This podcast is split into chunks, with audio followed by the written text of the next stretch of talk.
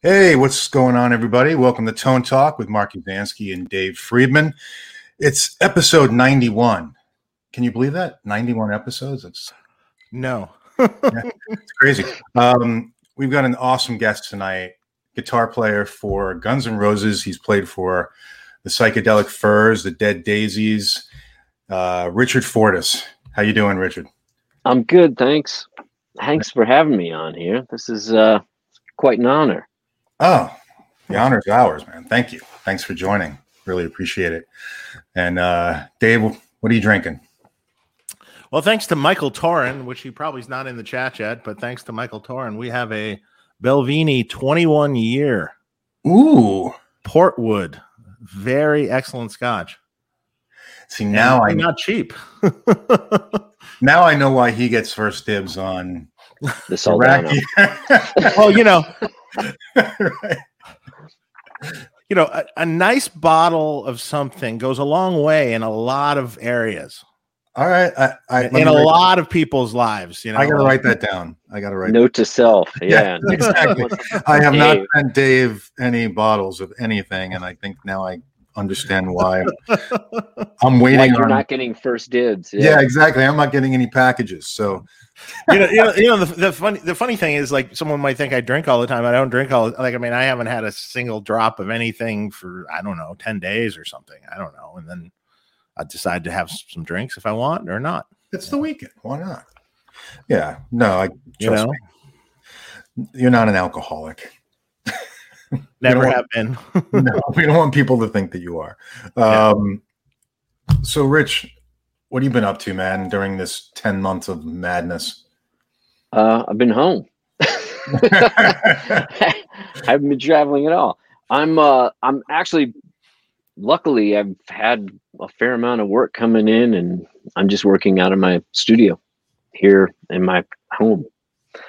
So, which is nice. I mean, I'm it's been I've never been home this much, so it's been great. I've been able to get to know my kids. yeah. now I know your name finally. Yeah, right?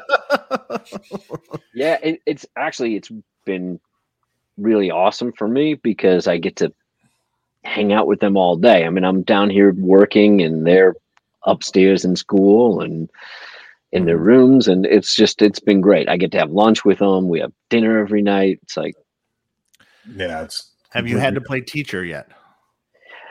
Uh, you know, uh, they're both really self-sufficient and much smarter than I am. Okay, so yeah.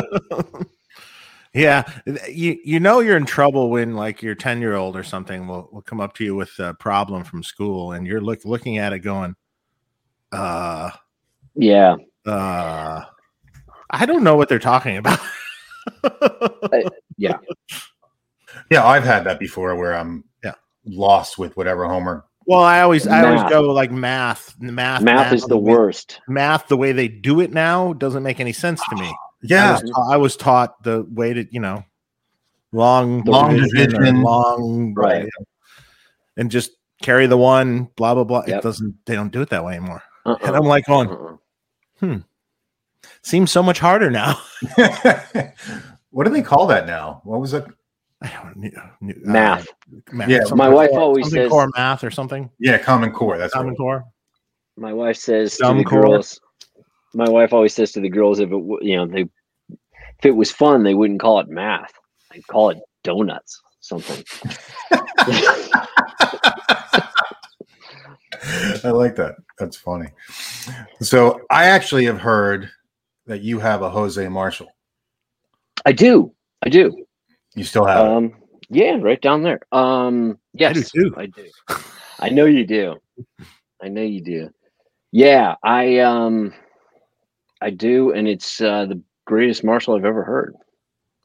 I bought Sweet. it from I bought mine from Mick Mars when I first joined Guns, and uh, yeah, I've never heard another. I, I mean, you know, Plexis do something different than you know. It's a seventy three, so it's you know it's a it's much tighter on the low end and uh but man it's not super gainy like a lot of jose's stuff. It's really just broad and open sounding um, and there's It's- just so much definition. It's not very gainy though not compressed in in that way that a lot of his stuff is. It just sounds like the uh, standard uh, three way mod that he had, which is just a gain stage in front of kind of a a plexi with a master volume, basically. Uh, That's what I- it sounds like if it's not gainy. It doesn't have a push pull master, does it? um yes Oh, it does. Mm-hmm. This is one of the mode. No, okay. Well, then it might have the clipping diodes.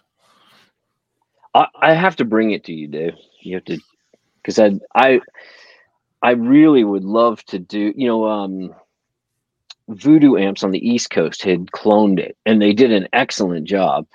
Um but uh, i've been trying to figure out what i'm gonna do what i'm gonna do for a another rig because i need to have two in each rig. Right, right, right, right. so and i don't want to take that one out anymore. Oh, that would be the be no marshall. No big deal to do. yeah that'd be awesome. I mean, I've only been in, God, I don't know how many at this point, 50, 50 Really? of them or something over over the course of time. Yeah. didn't you have a black flag one that you uh I did originally have a black flag one, which was just the basic mod, um, which I sold a million years ago, and then later Lon Cohen uh, Studio Rentals, uh, he had it for since. I mean, I sold it to him probably in 1992. right i've used that amp Yeah, i've rent yeah we've rented that amp and then he sold it for an exorbitant amount of money. I, I said, "Hey, can I buy it back from you?" And he goes, "Yeah, here's the price." And I'm like, "Ha, no." wow Well, it was a black he- flag plexi and it was a Jose mod. So that I mean, just the black flag plexi is worth a gazillion dollars by itself. And Right. um Did the Jose mod bring it down or make it make it? oh, made it higher. I Oh, forgot, I forgot yeah. what he sold it for 15,000, 18,000, something like that. Holy crap! Yeah, it is. There's no way in hell. Sorry. Yeah I, I unfortunately, I you know, it's just. I mean, it's a collectible item, and that's the only reason that it's going for that much money. Um, it no- won't necessarily sound any better than if you made a clone of it or a new one.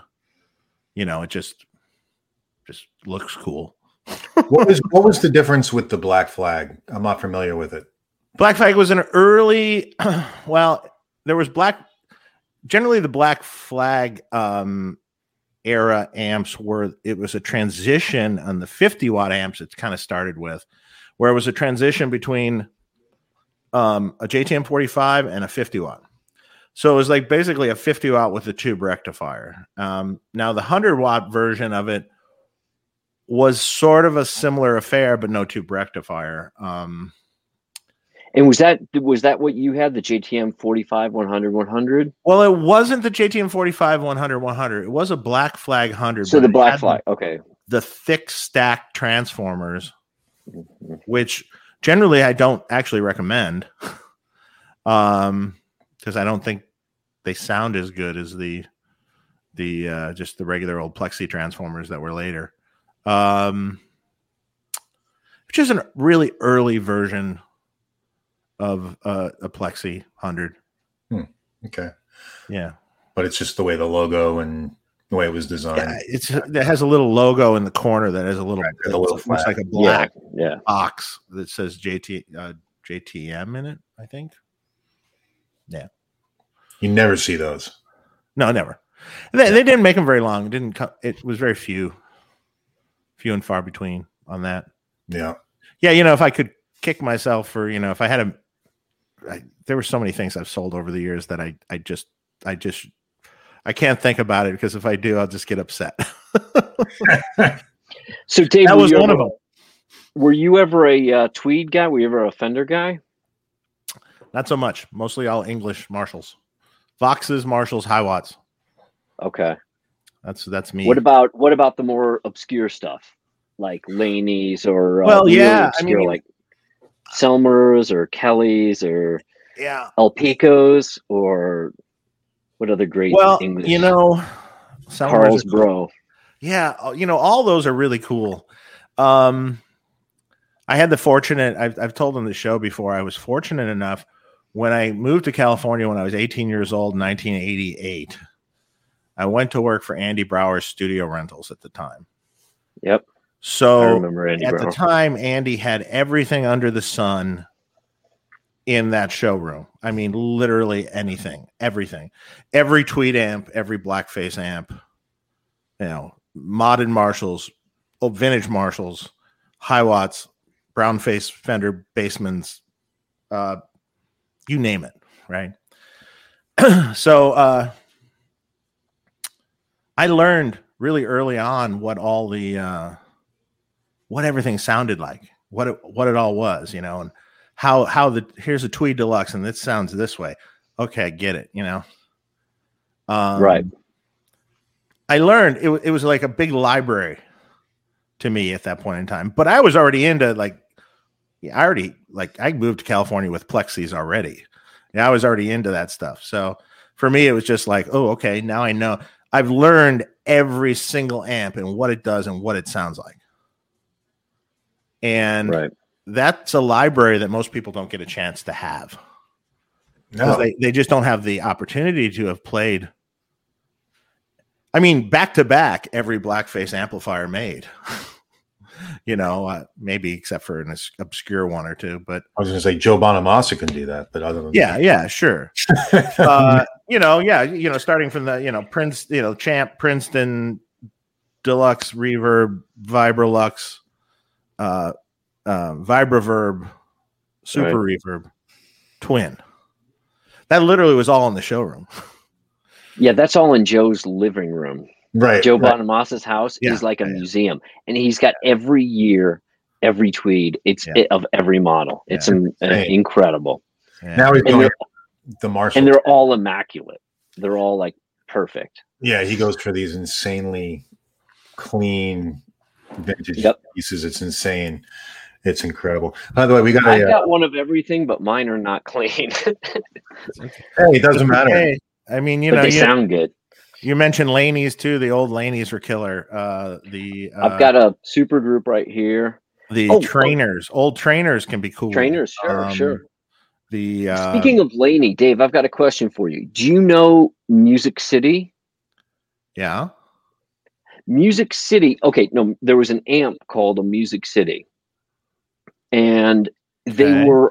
I've had one for years, and I just found out that it's the exact same thing as a supergroup. It's the yeah. There were a lot. There was a lot of that cross made by pollination. Yeah, yeah. Like I, Yep. I found there's this other amp out there that I saw on Reverb recently called a Flame. Yeah, Yeah. it was red, and I was like, "Flame, wow, that looks familiar." I did a, like a little research on it, and I'm like, going, "Oh, that was the designer that designed all the Selmer stuff." Mm. And if Right. you look, Well- it's like the same Selmer chassis, the same kind of front panels, same everything, you know. Oh, Kelly. So Yeah. Kelly also before he did Flame, he started Kelly amps. Right. and he he left Selmer and took a few of the guys with him and started Kelly. And I've got there I've got a Kelly here. I've got two more in the other room. Mhm. Um, I'm a big Selmer fan, but um, Oh, yeah, great. I like the yeah. Croc ones. I've got two Croc ones. Treble and bass 50 Croc. Yeah, I've got two Zodiacs. Mm-hmm. Wow. That's- So you, Um, you guys are talking amps that I've never played before. Most Well, most people in this world have have ne- it. Yeah, I haven't. What do they sound like? Um, Are they uh, for for Fenderish or uh, No, they're more Voxish. Like I think the, uh, they're yeah they're you know it's that Hiwatt mixed with Vox, maybe. I Oh, okay. yeah a little bit. the treble and bass is like a high almost or or almost like a, a blackface fender crossed with a vox Okay. then uh the zodiacs i really dig Yeah. but yeah i've got man i got i got a lot of those weird english amps i'm I, I like the weird ones. I, you know, and sometimes I find myself looking for oddballs that I know can be cool or were just an odd. I almost I was came really close to buying this amp, and I might probably would have regretted it actually because I don't think it was going to sound that great. But uh, do you remember um, Allan Holdsworth at one time used sundown amps? hmm? yep i do remember that and there was one up for sale. And I like looked at the model and I looked at the schematics online and I'm like going, "Hmm, that should sound pretty good, I think. I, it was like six hundred dollars. I was like going, I almost bought it. but Yep. you know, sometimes you just want like you know want to go out and buy something because I don't know you're bored or you just want some new toy. Right. Ru- uh, yeah, yeah. You know that, that happens, right? You know, it's like, oh, what do they got in the vintage pedals over here? Oh yeah, let's. Oh, I don't have that. Oh, that's cool. It looks cool. It looks cool. Let's let's It's just buy fuzzy. it. Fuck it, it's two hundred bucks. Right. And then you get a package three weeks later and and like, then you "What's you try it and then you put it on your shelf and then it sits there Yep. and collects dust for a long time and maybe you bring it out again at some point but So, Dave, do you know the El Pico amps? el pico It was an English amp. i don't know el pico They look like a little lunchbox, like Mhm. uh, metal, um, almost like a bigger treble booster. You know that same type of casing, Yeah, but it's yeah. bigger and they're gray. Um, I have two of them, um, and there's like a simple mod you can do, and apparently they're the exact same as a an 18 watt Marshall. oh okay oh yeah yeah yeah and you change the phase inverter and you basically got a 18 watt Marshall. Want Marshall, Same yeah. transformer, same everything. Yeah. do you ever do you ever see the little baby 20 watt sound city heads that ma- they Yep. were made Yeah. that look I like don't have little, like it looked ti- it's tiny like a little box it looked like Yep. those are cool I've i got- worked on a few of those I've got um I've got a few sound cities. I've got uh um or sorry, um the one I was talking about before was not a the one that's the same as the Laney. It's called a music city, not a sound city. right I so anyways but i've got a couple of 200 watt sound cities and i've got a sound city 120 200 watt ones are great for bass. I've got a yeah that's of the El what that's Pico. predominantly what they were used for. Same with the high i've got a Hiwatt 200 too. And you know what else you know what and it's a it was actually belonged to punky meadows and it was stolen in st louis. But uh and I yeah, I serviced one not too long ago, and it's like literally the lights would dim when you flipped it on, you know. yes that's exactly yes and you hit a chord and the lights dim And we were like, okay, let's. I, I had this higher wattage uh, cabinet I didn't care about in the shop, you know, like this um, JCM 800 cabinet with 75 watt speakers. I didn't give a crap Right. about. Like, this is plug it into that. and and just plugged it into one 412 cab one 412 cab well i mean the, with those speakers yeah i didn't care what was going to happen and uh and we put bass through it and god it was good. Oh man. It was Man, even I'll- good for guitar clean. Like it had a certain chime to it that was really cool. So what I do with my 200 watts is I'll take one 16 ohm out into the into a 412, and then I'll take another one into a load box, ah into like into like an aux or something, and then uh, it, it's the power. Yeah, yeah, Yeah. And that's it makes it a bit more manageable. You know, my one of my favorite amps is a Park 150, yeah four. KT88s. You have one? i had one Okay, I, I had a really weird one. like I a bought it from I bought it in 1989 or so from Mike Soldano. Mm. It was actually it had a Soldano mod on it. So it was a 200 watt plexi or the 150 watt plexi park with a Soldano mod on it. It was devastatingly brutal. huh? It's a cool yeah my, yeah because it's like a combination of a uh of a major and a super lead because it has Mm-hmm. the extra preamp tube Mhm. and it's essentially like what uh blackmore used to use because didn't blackmore have a major that he would have an extra the preamp tube put in Yeah, the extra or, gain or he used a tape machine in front of the in front of the major. He used to use a reel to reel tape machine um, Uh-huh. that, that would preamp the front of the amps a little bit. huh You didn't hear that old- like no i did not Yeah, it was like, an a EP distortion box basically. It would boost like the an front end. ep3 box Yeah, kind, well, sort of, but it would boost it more than that. okay Yeah. i love the preamp section of E ep3s Well, they just they don't necessarily preamp anything more. They just make it sound better. yeah yeah It's just it's just like rounder or something, or just That- there's something coloration to yeah. it that just adds a cool thing to it. Yeah, but it seems to compress it a little bit and make it more sustaining, Yeah, yeah, sure. you know. But yeah, it's it's not like a, overdrive or anything like No. that. But No. but man, EP3s are magical, aren't they? Yeah, just- except they this- don't ever work very long. Well, there is that. There is that. Even if they're serviced, like I had mine serviced, and I, and I have a really good guy that can service them. And we were going to use it uh, in that video I did with Pete Thorne, that Van Halen esque video we did. yeah. and, uh, I saw that. And yeah, yeah, that was a failed attempt. We it broke. Really? Couldn't do it. We wanted to. We had all the right materials, but some of them broke. They're very finicky. Yeah, I yeah, have if you look at them I wrong, they're going to break. Yeah. Yeah, yeah. that's crazy. Hey, Fun. I want to get to a couple super chats Sure. before I, before I they swing by me and I can't find them again. Uh, Rummy, thanks for the super chat. Uh, he says Mick Mars tone talk shout at the Marshall. uh, speaking of that, how did you get? How did you acquire the uh, the Marshall from um, from Mick? Um, you remember Lloyd at Voltage Yeah. Guitars? So Lloyd called me up, and I had just joined Guns, and I was buying Marshalls, and he knew, and uh, said, "Hey, my buddy Mick is selling a bunch of his stuff. You know, he's if you want to go out there with me this weekend." So I rode out to his house, and you know, Mick was at going through, I think, a divorce or something, and moving, and was trying to get rid of a bunch of stuff, and uh, and so I plugged into probably ten different Jose's modded Marshalls, Wow. and and just plugged into this one, and it was it was just magical. I mean, I hit one chord, and I you know the the skies, the clouds parted, and angels sang, and light a light a light shone down. It was great. It's like how much you want. and he was and he was like yeah that's the one i did all the albums with. And i'm like oh man you got to keep this. He's like look you, you think you're taking advantage of me. You're not. You're doing me a favor. I don't need it.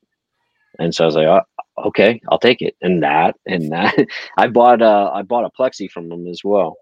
Wow, that's that i still have. Amazing. yeah. That's cool.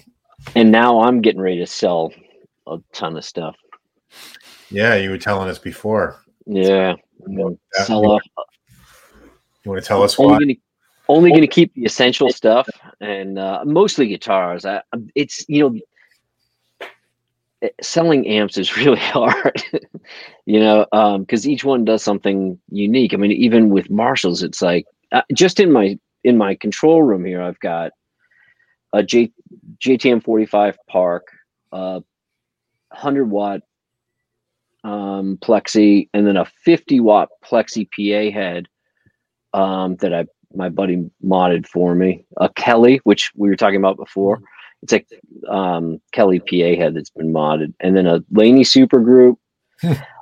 two more Marshall, no, three more Marshalls, 100 watts, 73. Uh, you know, it's like because each one does something different. Yeah. There's there's an old orange, 73 orange. Yeah, that, so I mean everything does, and and I'm I'm attached to all of them. It- and there's a certain visual to it too. You just look at it, well, at least for me. Now, I think I think this doesn't translate well to younger uh, the younger audience, shall we say? But for me, when I see an old cabinet, an old head sitting there that has some abuse and some wear and tear and tears in the Tolex and this and that, I just kind of look at it and go, "Ooh, what's its story?" Yeah, that you know, I'm more that way about about tweed amps, about uh, Fenders. Um, there's something about the way an uh, an old beat up tweed amp looks that just makes me long to plug into it. you know, it's like I, I every time I walk by my I've got a live room out here with a, a ton of um of tweed amps and every time I walk in there I just want to plug into each one, you know, that there's just something magical about them. the Strat. Well, I was gonna say, when you plug into them, do you find yourself playing a different guitar when you go into the Tweed stuff? Like, are you playing more Fendery guitars? No, I, you I playing the I don't subs I don't subscribe to that. I mean, I know there's a lot of cats that like you know fenders with fenders, and uh, I have no problem plugging into a Tweed Twin with a 335. Well, you know, yeah, you, said, okay. you, you said it differently. You said it differently, but you know, or a or you know a junior into a, a bandmaster, Oh, now you're talking. right? I mean, that's Wait, hard to beat. Brown face bandmaster with No, a tweed, The Oh, 310. okay, that's great. three ten.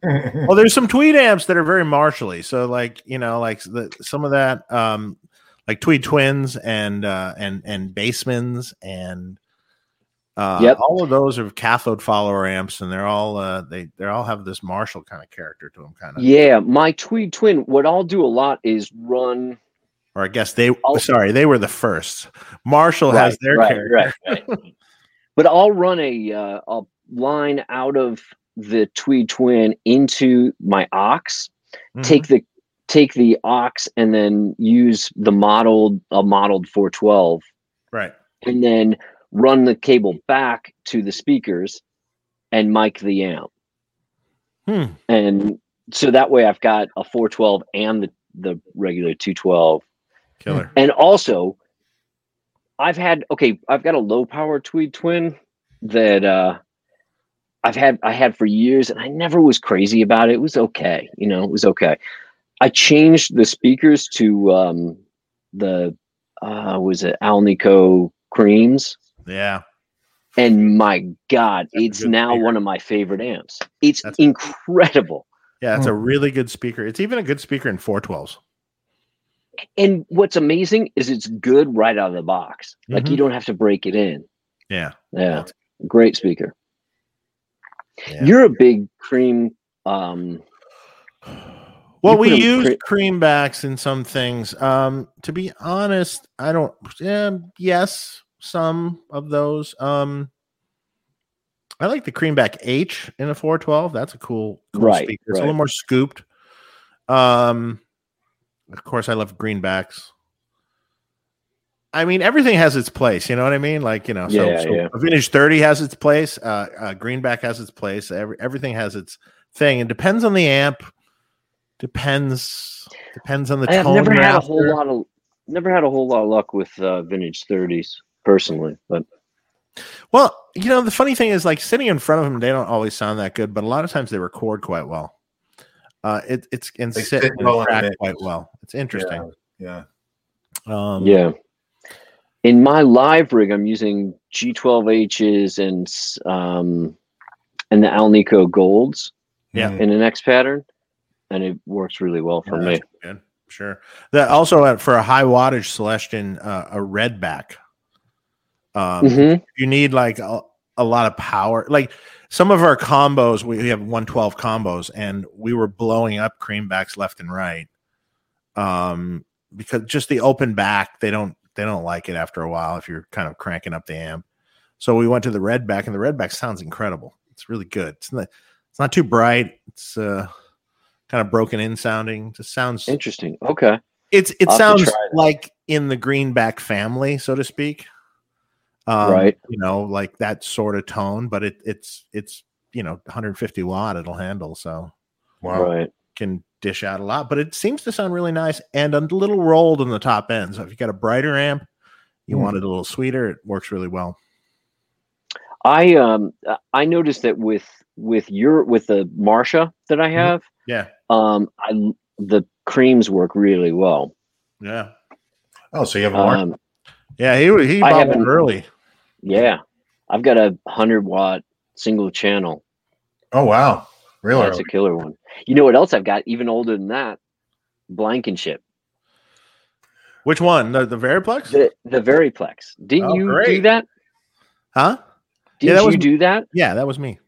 Yeah, it's a great amp. That's a great amp. That's There- a great plexi, basically. You know. Yeah, yeah.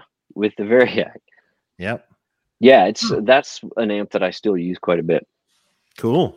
You can't Yeah, that's a good one. those are hard. Yeah, I, I I've seen them. I've seen, and they're not that expensive. I'm shocked. I figured they'd be uh, outrageously expensive now. I have I have the prototype. I have As the should. prototype with with an original Kerry Wright head box, which which is sort of modeled after what my Dirty Shirley head box became. Hmm. Okay. Very cool. I might sell it though. I don't know. I, I, Mark, you need to get a bottle to him real quick. exactly. I gotta I gotta start shopping. By the way, did you get your uh did you hear hear from uh, Neil Giraldo on the uh the bottle yet? Did you get Uh, it? yeah, it's it's it's sent. I was I was hoping to actually it was I was hoping it would arrive for tonight, but uh It hasn't arrived yet, right? it hasn't arrived yet. But it, Okay, it- yeah, he, mine hasn't arrived yet either. he confirmed that they were sent. Yeah, that's what he said. He wrote me also. and said it was sent, But uh I You know, when Neil Giraldo was on, uh, you know, he, we realized that he has a whiskey company, Oh, is that right? yeah. three chord whiskey, and it's All really right. highly rated. And he does like rye whiskeys and all sorts of uh, Bourbon and bourbon and and things and and of course you know i spoke up well i'd like to try it well i'll send you some sure yeah, what a nice guy. But you haven't gotten it yet. No, I haven't arrived yet. Everything's so, So- freaking slow these days. i did i did look it all up though and i and and it does have really good reviews like 94 rating from like one of the major liquor critics and stuff and i'm like wow that's heavy that's good Good for him. I don't know. Hey, we got another super chat from Stay Curious. Thank you. Dave, which Friedman would you recommend to get a high gain JCM 2000 type tone? I'd say avoid that at all costs. um Um, sorry i don't think any of my amps will do that tone yeah. i mean uh but you can try multiple How about try a B one hundred deluxe and that'll probably kick its ass. So let's let's, let's go there. Yeah. Um, and where in L- LA can you try multiple Friedman amps? Well, before COVID, you could try it at our shop, Tone Merchants. Um, although now uh, we don't have a demo setup anymore right now, so um, it's going to be a while before that's back and running. So. Is that shop not there? Well, Tone Merchants exist as a custom shop mostly. So yes, Okay. it's still there. Um, but we we kind of have, you know, when COVID started, we kind of dismantled and reconfigured around in there so we had bigger workspace and more space between, you know, whoever's going to work. And uh so now it's it's it, it mostly was a custom shop towards towards you know the last several years so we we still sell product technically uh, i mean my partners is the owner of it and um there's still product that's sold but um it's more mail order kind of things and specialty items and pedal boards and racks and you know like I've done for you Yes, you have. several times Yep. yep. Hey, that reminds me that uh what was the last thing that I had I kept bugging you about? I think it was the uh Eventide. yeah the H9. Yeah. That I finally found out that they don't work in that situation. They just you're always going to have phase issues. Mm. It's because of their it's because that it's yeah, yeah i mean i in retrospect i understand what it is you need it with a mixer because you need to have the analog dry path because you have one amp that's dry and one that's wet so you're Right. passing through an a to d and d to a converter of the eventide right, right. Which is and a lot of your other effects have an analog dry path so that's not an issue but the eventide not so much right. so it needs to have an analog mixer, essentially, to fix Right. that issue. That's, That's why- way that's way too much to deal with. I can get I got, I got just get mine. the Strymon back or something or whatever you had. yeah, yeah, yeah. I have a. I Yeah. got behind me is a wet, dry, wet setup. Yeah, but but but like like he was doing it like so there was a complete dry amp and then one Mm-hmm. amp that had an effects loop that occasionally had that pedal in. So if you inserted that pedal It gets in that, it would delay it. Right. Uh, So, So it was out of phase with different, the It sounds phasey. It doesn't sound right. interesting. Right. You can fix it with a little tiny box, but if you really I really have a want lot to of use little tiny boxes. I've got a whole or you can use a different tiny box to do the same kind of thing. Yeah, or I could just get another unit, which is what I did. That's cool. What'd you put in? Yeah. Um, I think I put the Strymon back in. Okay. Great. Yeah. We got uh, another super chat. JP Henry, thank you. Uh, heard from a guy who says he originally owned Mars's amp 73 Super Lead Missing R. Jose Mod sold to Little Mountain Studios circa 89. Maybe yours? No, mine came directly from Mick. And uh, Does it say Soup Lead or no, it doesn't. It's it's actually really ugly. And there's two holes that Rudy Leiren cut in, who was Mick's tech, um, that for fans. I think there was an intake fan and how Yeah, yeah, yeah. Man, there were so many 70s amps that were butchered like yeah, Yeah, you don't have to do that. no. well, they were putting extra fans to keep things? well, well, well, here's the thing. You know, the history behind that sort of is is you know, in the in shall we say the olden days in the seventies, you know, th- matched tubes didn't exist, um, Right. and pretty much the, the the thing of the day was just shove the tubes in the amp. Right. They wouldn't even You had non-matched tubes, so you had tubes that were vastly different from each other. And not biased. and not by you know not biasing it and so you have no idea if one tube its current is through the roof and red plating and melting while the other stuff is not you just have no idea i mean it, yeah it works maybe uh, for a while but that's why is like they were probably raging hot and like that's where all these fans came from to cool them down and Hmm. and and all this stuff and it was kind of like the dark ages of it's like the dark ages of medicine but the dark ages of tubes Yeah. That's funny. Uh, well that was the story that that i heard too you know even on eddie van halen stuff so i remember rudy leiren told me actually speaking of uh early on you heard those stories of him blowing up transformers and and going through output transformers and output transformers and melting tubes well guess what that's just because they were shoving unmatched tubes and amps that were like and then variacking it, right? well, variacing it, but I mean, like, you know, it, it was just all over the place with the tube. So if one was melting down, it and they didn't pay attention, then it might have taken out a transformer, or if it arced in some weird way, it might have taken a transformer out. He said Right. after they got Jose matched tubes up for them and set the amps properly, all the problems went away. They never blew transformers anymore. Huh. That's scary. So that's, that's the that's the story. That's believable. Yeah, totally.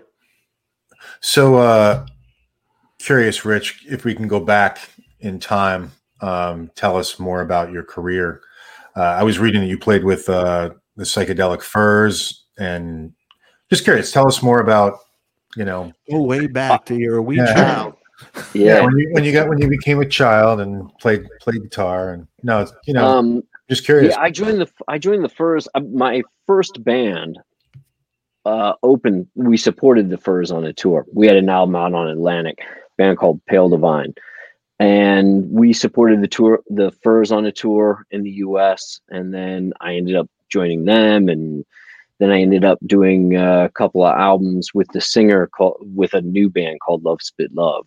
Hmm and yeah and i was living in new york and doing sessions and playing with all sorts of people.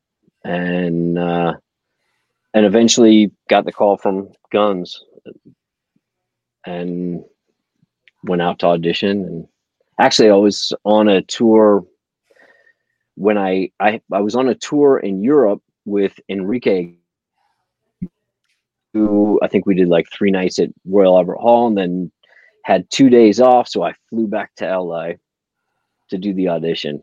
And uh, Did you say Enrique, Enrique Iglesias you were playing with? this is back when he was, uh, you know, he was huge at that time. Yeah, I was going to say that was. And You you were in the Dead Daisies too, somewhere in Yeah, I did the Dead Daisies. I did Thin Lizzy for a while. Yes. Um, but yeah, um, I did the Daisies and Thin Lizzy after I was already in Guns, just on downtime. Hmm. Right. But uh, yeah, Thin Lizzy was one of the definitely one of the highlights of my career, just because I grew up on those guys, and right. to me, they were, uh, God, man, live and dangerous was really. I, I think my ideal, the, where I developed my ideals of guitar, what the perfect rock guitar tone was, you know, was from the, that record. Yeah. Yeah. And I remember telling Scott that, and Scott was like, "Man, I heard hate to burst your bubble, kid, but that, we just had the amps we could afford. We couldn't afford the new Marshalls. We had the older ones. uh, yeah. Yeah, those are the good ones, though. right? But uh, yeah, they just couldn't afford them. But uh, yeah, so that, that, that was. That, go ahead. Sorry. No, I was just gonna say playing guitar harmonies with Scott Gorham is pretty Oh, that's got to be great. There yeah. on my list. And, and, that was right after uh, Vivian Campbell did it, right? Yeah, that's right. Because Vivian did it. I remember Vivian coming in our shop and talking about playing with that. He goes, "Oh God, it's just a labor of love here. I'm I don't care about what you know." Says, I'm I know. Just, I'm just playing because I love it. I don't care what I'm getting paid or nothing. He goes, yeah. "I'm just doing it for fun." Yep, me too. you know, and uh, and it sure was fun. Yeah. Just to be able to play those songs, you know. Yeah, I bet. I can imagine. It was great. so great. That's and awesome. uh and Scott's great. He's just such a great human being. I think I did uh the last tour with Brian Downey when he was mm-hmm. still doing it. Hmm. And what a great drummer. Fantastic. Yeah. Yeah. Real awesome. swing. You know, a lot of that stuff is real, like sort of big band when you listen to it, and he's got that swing thing going on that it's uh it, you don't I don't know you don't hear it much in drummers nowadays. So that was that was a really cool experience for me. I can imagine that, and to, especially to do it in Europe where they're gods. You know? They're huge. Yeah. yeah, yeah, yeah. Probably do it again in a minute too if you had time. I would. I would. Man, I'd still be doing it if I didn't have my my day job. yeah, yeah, sure. I, yeah, understandable. Uh, I remember when you first got the guns thing. I remember when they were auditioning the other guitar player. I remember there was a point in time they actually auditioned John Sykes. Yeah, that's right. I was, and there. I heard that was great. he was. That was when uh, DJ came in. Yeah, I know. Um, so we did, we auditioned a bunch of people, and John Sykes was incredible. Mm-hmm. And I, I, remember Tommy Tommy Stinson came in, and we, we walked into rehearsals, and we see John there. Tommy turns around to the tour manager. Goes, "Man, send him home. I mean, why is why are we doing this? Axl's not going to go for this." And he's like, "It's John Sykes, man. Get you know, he learned the songs. The least you could do is listen to him. So Tommy's like, all right, fine. So we go in the room, and within two minutes, Tommy is looking over at me like, "Oh my god!" I mean, he was just. It, it was it was incredible, incredible. I know. I wish I could have seen that one. and just plugged straight into the amp. Yeah. And just just killed it. His tone was incredible, and uh, that's man, what, what I heard. That's what I heard. I heard from I think some other people that were working for the band at the time, the techs, uh-huh. that are just going, "Oh my god, he came in and just killed it." It's not going to happen. Yeah, yeah, our jaws were on the ground for sure. Well, but, you know, John, John, uh, John's reputation does precede him. You uh, know? Okay, I got you. But uh, but man, I, I personally got along great with him, and uh, I kept in contact with him actually, I kept in contact with him pretty regularly until I got the Thin Lizzy kick, and then he didn't call me anymore. but uh, I, I thought I thought he was great. I thought he was great. Yeah, I, I, I actually uh, I reworked one of his Jose Marshalls recently. The yeah, uh, was a pleasure. The eight hundred. No, I reworked a older one that he had used on all the Whitesnake stuff. Was it a, a two input? It was a it was a seventy uh, it was a sorry, it was a seven. It was a big logo, uh, late seventies JMP. Okay, yeah, yeah. Hmm. That that might have been what he brought down. It was a hundred watt. It was a hundred watt that he used, supposedly used on um earlier Whitesnake stuff. Before Okay. the like the 50 watt 800 ones that he had with like Thin Lizzy and stuff. Right. Okay. Yeah, he was having this problem. No one seemed to fix it, and of course, I found it and fixed it. And Right on. called me back. and So you've- sounds better than it sounded in a million years. That's awesome. So how um so how was it for you to audition for Guns N' Roses? Tell us about that whole process. Uh, well, when I auditioned, Buckethead was in the band and Robin Finck. And uh, speaking of JCM 2000s, um, Robin's a great player. I I love playing with both those guys. I thought they were both phenomenal musicians. Um, and Tommy had been a friend of mine for a while.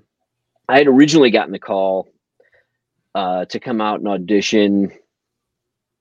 And I was living in New York. They called me up and asked if I'd be interested in auditioning. Sure. And you know, I said, Well, I'm going to be out there in a couple weeks doing an album. Maybe we could do it at that time. And they said, Oh, that's great. That's perfect. You know, we'll set it up. And we talked back and forth. They sent songs, and then I was going to do it when I got out there, and I wasn't hearing back from them the last few days. And I figured, well, I guess it's not going to happen. So I flew out to LA and I get to the session and Josh and Josh Freese was the drummer at the time Hmm. and Tommy Stinson um, were on the session that I was doing, the album that I was doing. And I was like, oh, that's so funny that you guys are here because I was supposed to come audition for you this this week. And they're, oh, you're the guy from New York, right? Yeah, Axl found this guy Buckethead and called off all the auditions. So uh, yeah, so I I became best friends with Tommy that night.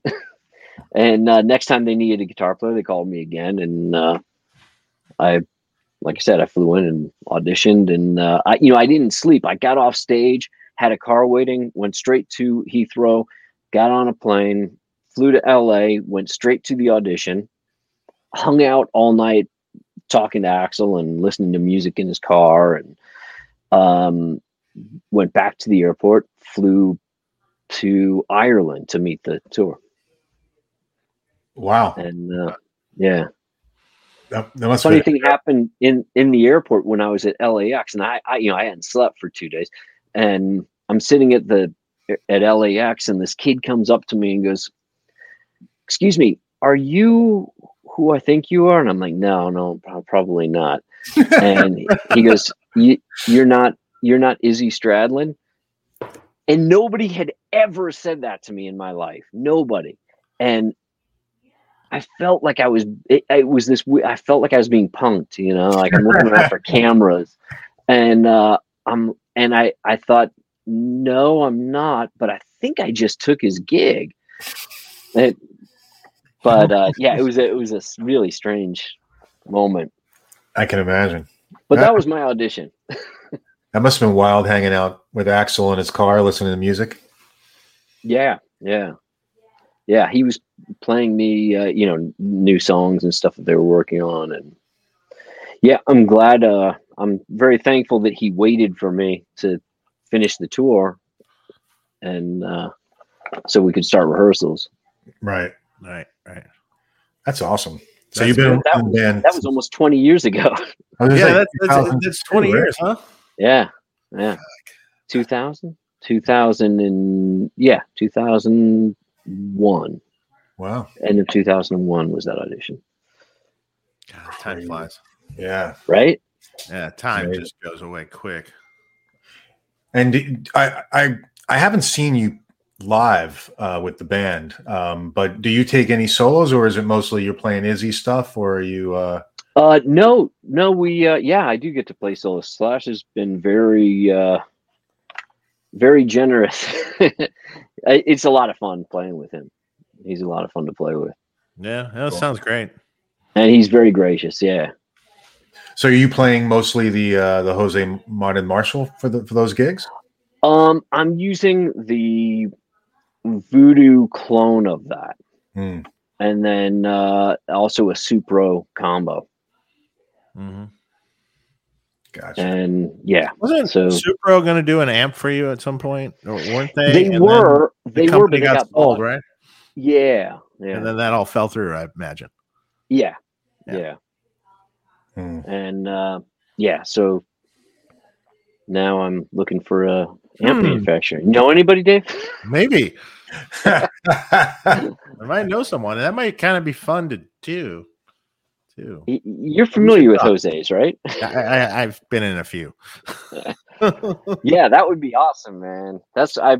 I told Mark um, that I was. I've been meaning to call you yeah, about that.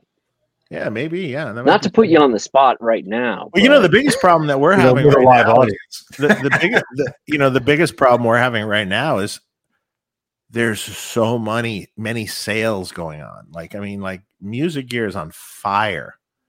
It's so crazy, you know, with all this crap going on. Yep. It's so crazy.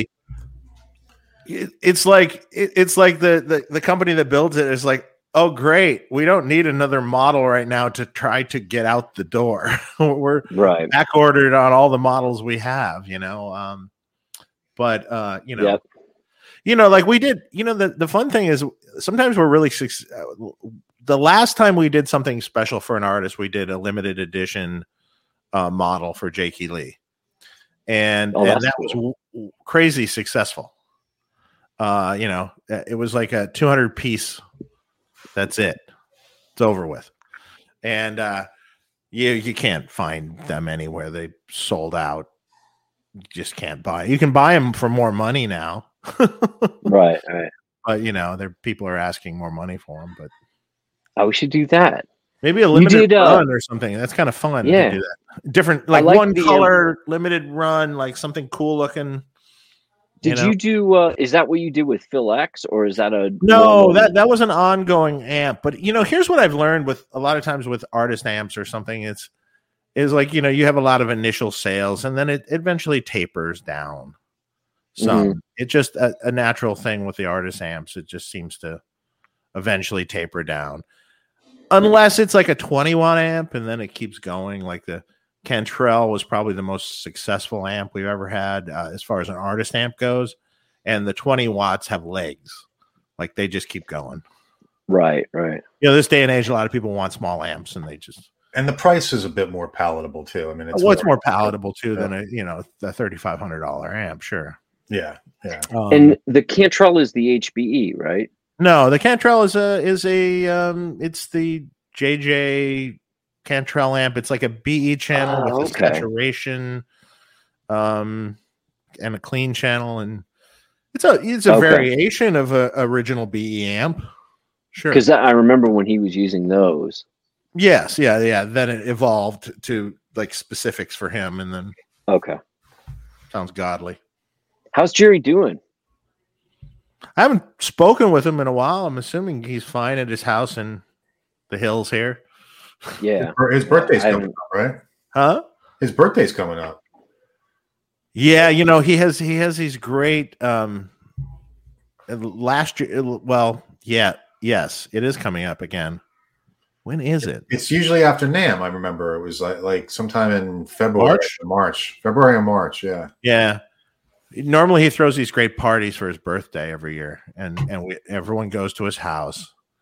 And you know, there's catered food and it, it, it's always an interesting hang because you know, it's all the people he knows, but that's a there's a big you'd never quite know who you're going to see and who's talking to who. You know, like one time you're sit, you know, I walk in the door and it's Steve Perry sitting at the table with Steve Jones next to him, and they're talking. And then there's this other guy who's this actor guy. He goes, "You know what? It'd be a good idea. You know, you guys, you should be the new singer for the Sex Pistols." and I'm just watching this, going, "Oh my god!"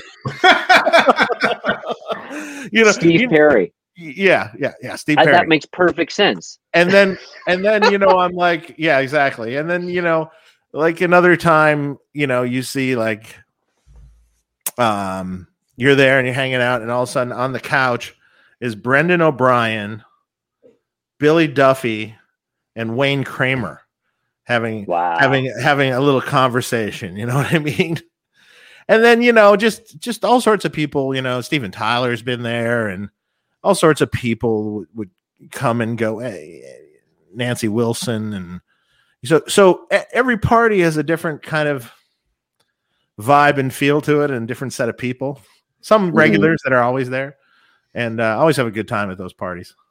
Yeah, He's such a Uh, great last cat. year it got canceled last year because of COVID. And I'm assuming this year it's canceled too. Yeah. Maybe next year. maybe next year. Yeah, You Can know, only hope. we've got a uh, super chat from Mr. Ruben Santiago. Thank you. James. Is that is that James? That's James. it's got it's James. That's James Santiago. Okay. Only only James would ask that question. What's your fa- I was going to say I don't. yeah, no, nobody has a favorite Kahler guitar. Uh, yeah, James does. Well, actually, That's Jerry. Cantrell. Jerry Cantrell does. His guitar is actually quite cool with it, believe it or not. I Yeah, I was going to say Cantrell uh, played a. He liked the Kahler. Um, So we had a super chat again, Mark, from the guy that talked about the JCM 2000, and of course he like is apologized. um, is the JCM 2000 considered the worst Marshall? By no means is it the worst Marshall. no, actually, it was pretty Uh, good. JCM 900s might go down in history as maybe Absolutely. the That's my worst, vote. worst ones. Or there was a limited edition 30th anniversary amp that had multiple channels and MIDI that was I just remember that. god, god awful. No, That was what worse about than the the 900s. what about the V four or something like that? Wasn't Oh, the there solid a, a one? mode Oh, four? the mode No, four- there- Actually, you know what? The Mode Mode four. wasn't, it was a solid state amp. It wasn't as bad as some of the, like the 900 maybe. Um, and then Man, the nine hundred is like razor. 900 blades. is It's just dog. brutal. oh, just bad. See, I Um, had a um, I had a DSL fifty. The DSLs are cool. The DSLs are actually reasonably good uh, uh, compared for a new Marshall. Instead of the TSLs. The, the TSL, the TSL though is not as good as the DSL. great. That's more of the dog of the the SL range. The the TSL is eh, nah. DSL. If you had to pick, if you had to pick the backline amp, the DSL the DSL. Exactly. probably you can get it you can make it behave where it's okay if you don't put too much gain on it back it up and get the volume up a little bit you know Mhm. you know it'll work so Yeah. no and no you didn't offend me i just i think i think you're gonna find a different uh if you're gonna try some of my amps you're gonna find a different sort of thing you want something fat with high gain. Um, I mean, I, Oh, would, that's that's an HBE. I was going to say, yeah i mean yeah you're yeah, a b100 deluxe man would would Yeah. kick ass because it's got everything under the sun in it now at this point way past what you have richard Well, And, uh, whatever. well no I, i mean like, like single Yours channel is simple. That's fine. That- I like that. That's believe me, that's my favorite. But you know, yeah, man, single channel amps. if you're looking for a, um, that's why your amp would be fun to do. right. You, don't, do, you do? Do you have any single channels? The Phil X is a single channel. Okay, yeah, there you go. The, um, I mean, it has a second master, but that's just a volume boost. Right. Um, the Dirty Shirley was a single channel. Yeah, that's a good amp. Yeah, that's a good one. And now we have the twin sister, which is just two of those. So it's two Dirty Shirleys. Oh, okay. two duplicate channels like no not a lot of switches or anything just two duplicate channels so you can set one cleaner and one dirtier I love Phil.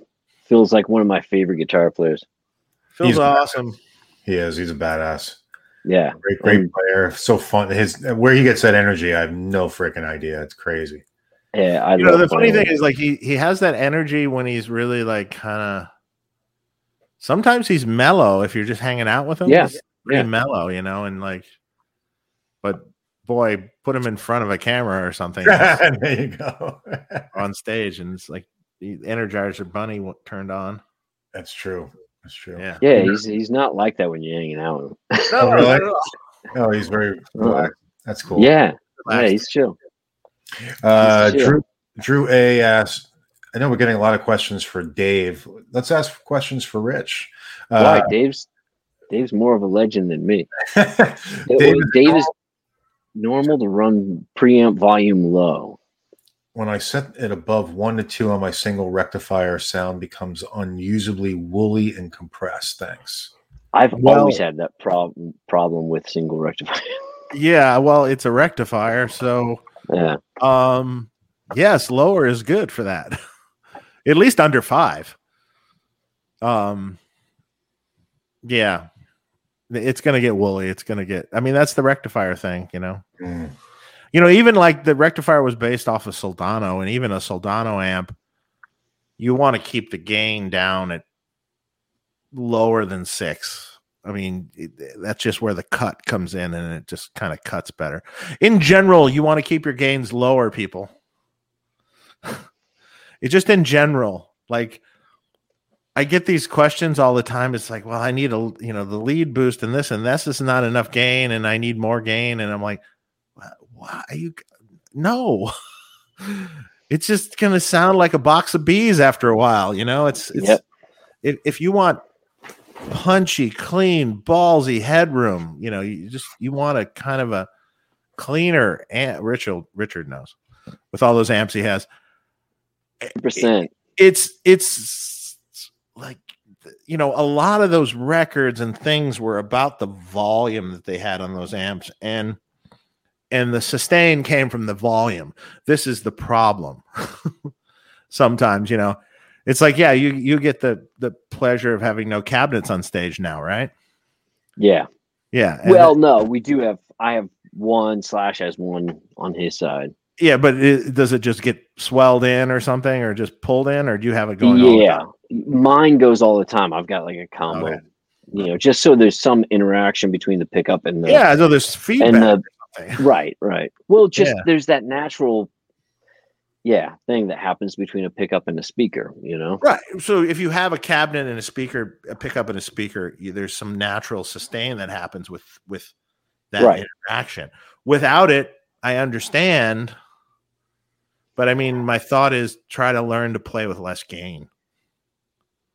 I mean, uh, that's that's not anything to do with why we don't have yeah, no. Yeah, yeah, but uh, yeah, I know yeah, why you don't have definitely them, playing with. You know what? I was shocked when Angus Young came and sat in with us a few times, Mhm. and his amps are not gainy at all. All that sustain is just volume and his fingers. Mhm. It's it's incredible. Yeah, Yeah, it's like a, a plexi not turned up all the way. Right. Yeah, but yeah. I, I I never crank my plexis. I mean, not all the way up. I mean, that's the thing. So it's it's just a matter of learning to play that way. You know, it's just like it's like you you saw those old. You know, Mark knows about these. uh There were these old uh, interviews uh with Eddie Van Halen with uh, Steven Rosen. And uh, and he was talking about I think his new record at the time. I think it was Van Halen two or some something. I think if I recall.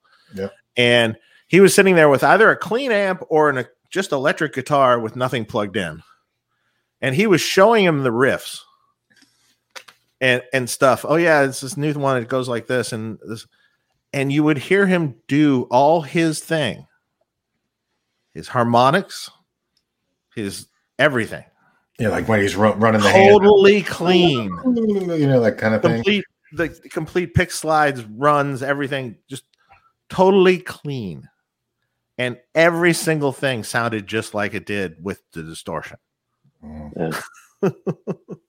like So- there was no like clamming because it was clean or anything it was just like flawless Yeah. You don't need the gain. Yeah.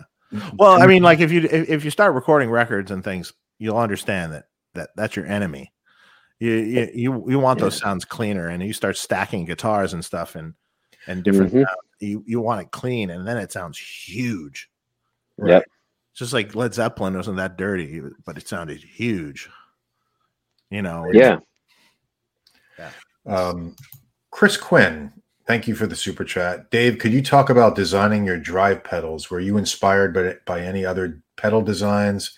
Do you have collaborators? I love details. Thanks, Chris. Uh, the the only prerequisite is that it sort of sounded like my amps. So uh, no, not necessarily other pedal designs. Although there were a few that I liked out there. Um, but they're the pedals aren't derivatives of those. Like I mean the um, Carl Martin Plex uh, Plexi Drive was a cool pedal. You know, into a clean amp, you could get a cool, convincing Marshall S sort of tone. Um, I mean, there was a couple others. I, I don't know. I think uh, MI Audio had a box called the Crunch Box, which was a cool, cool, cool box into uh, a, a clean amp. I mean, the idea with the pedals was to kind of just get the tone into a clean amp. You could plug it into your little solid state practice amp and then get this, you know, badass cranked up Marshally distortion sort of thing. Mhm. Um, do I have a collaborator? I have a circuit board engineer collaborator on the pedals that I work with. Um, no one known, no one you would know, but he does the circuit board designs for the pedals and some some circuit ideas with my input. So uh, we came up with them together. Cool. Uh, Super Chicks, thank you. What's up, guys? Richard saw GNR in Dubai, Zurich, Bologna, uh, Montreal, and Abu Abu Dhabi. Dhabi. Wow, you get around. Man, Oh. what are you doing? Where are you going? This is crazy. Wow. That is Wow. that's, that's a lot of shows, man. I guess Yeah, you're super. following the band around. Super Chicks likes to travel. Yeah, Yeah, remember travel? Yeah. Those were the days. Abu Dhabi. That must have been a crazy show at Abu Dhabi. Abu Dhabi, we've done uh, a few times. Well, Dubai is Dubai is right there. Abu Yeah. Dhabi and Dubai are right next to each other. Right, exactly. Um, What's that like? What's it like to play in Dubai or Abu Dhabi? uh, Or Big crowds. or is it just like any other show? You go from your dressing room to the stage and back. no, we we generally have done. Um, there's a uh, racetrack. Ferrari World is there. Oh yeah. and so we generally do that big racetrack and it's uh it's an interesting city i mean dubai is really interesting it's uh there's not it's not like there's native dubaians that live there you know much you know there's only a few of those and then there's like just tons of people that are there for that are working you know.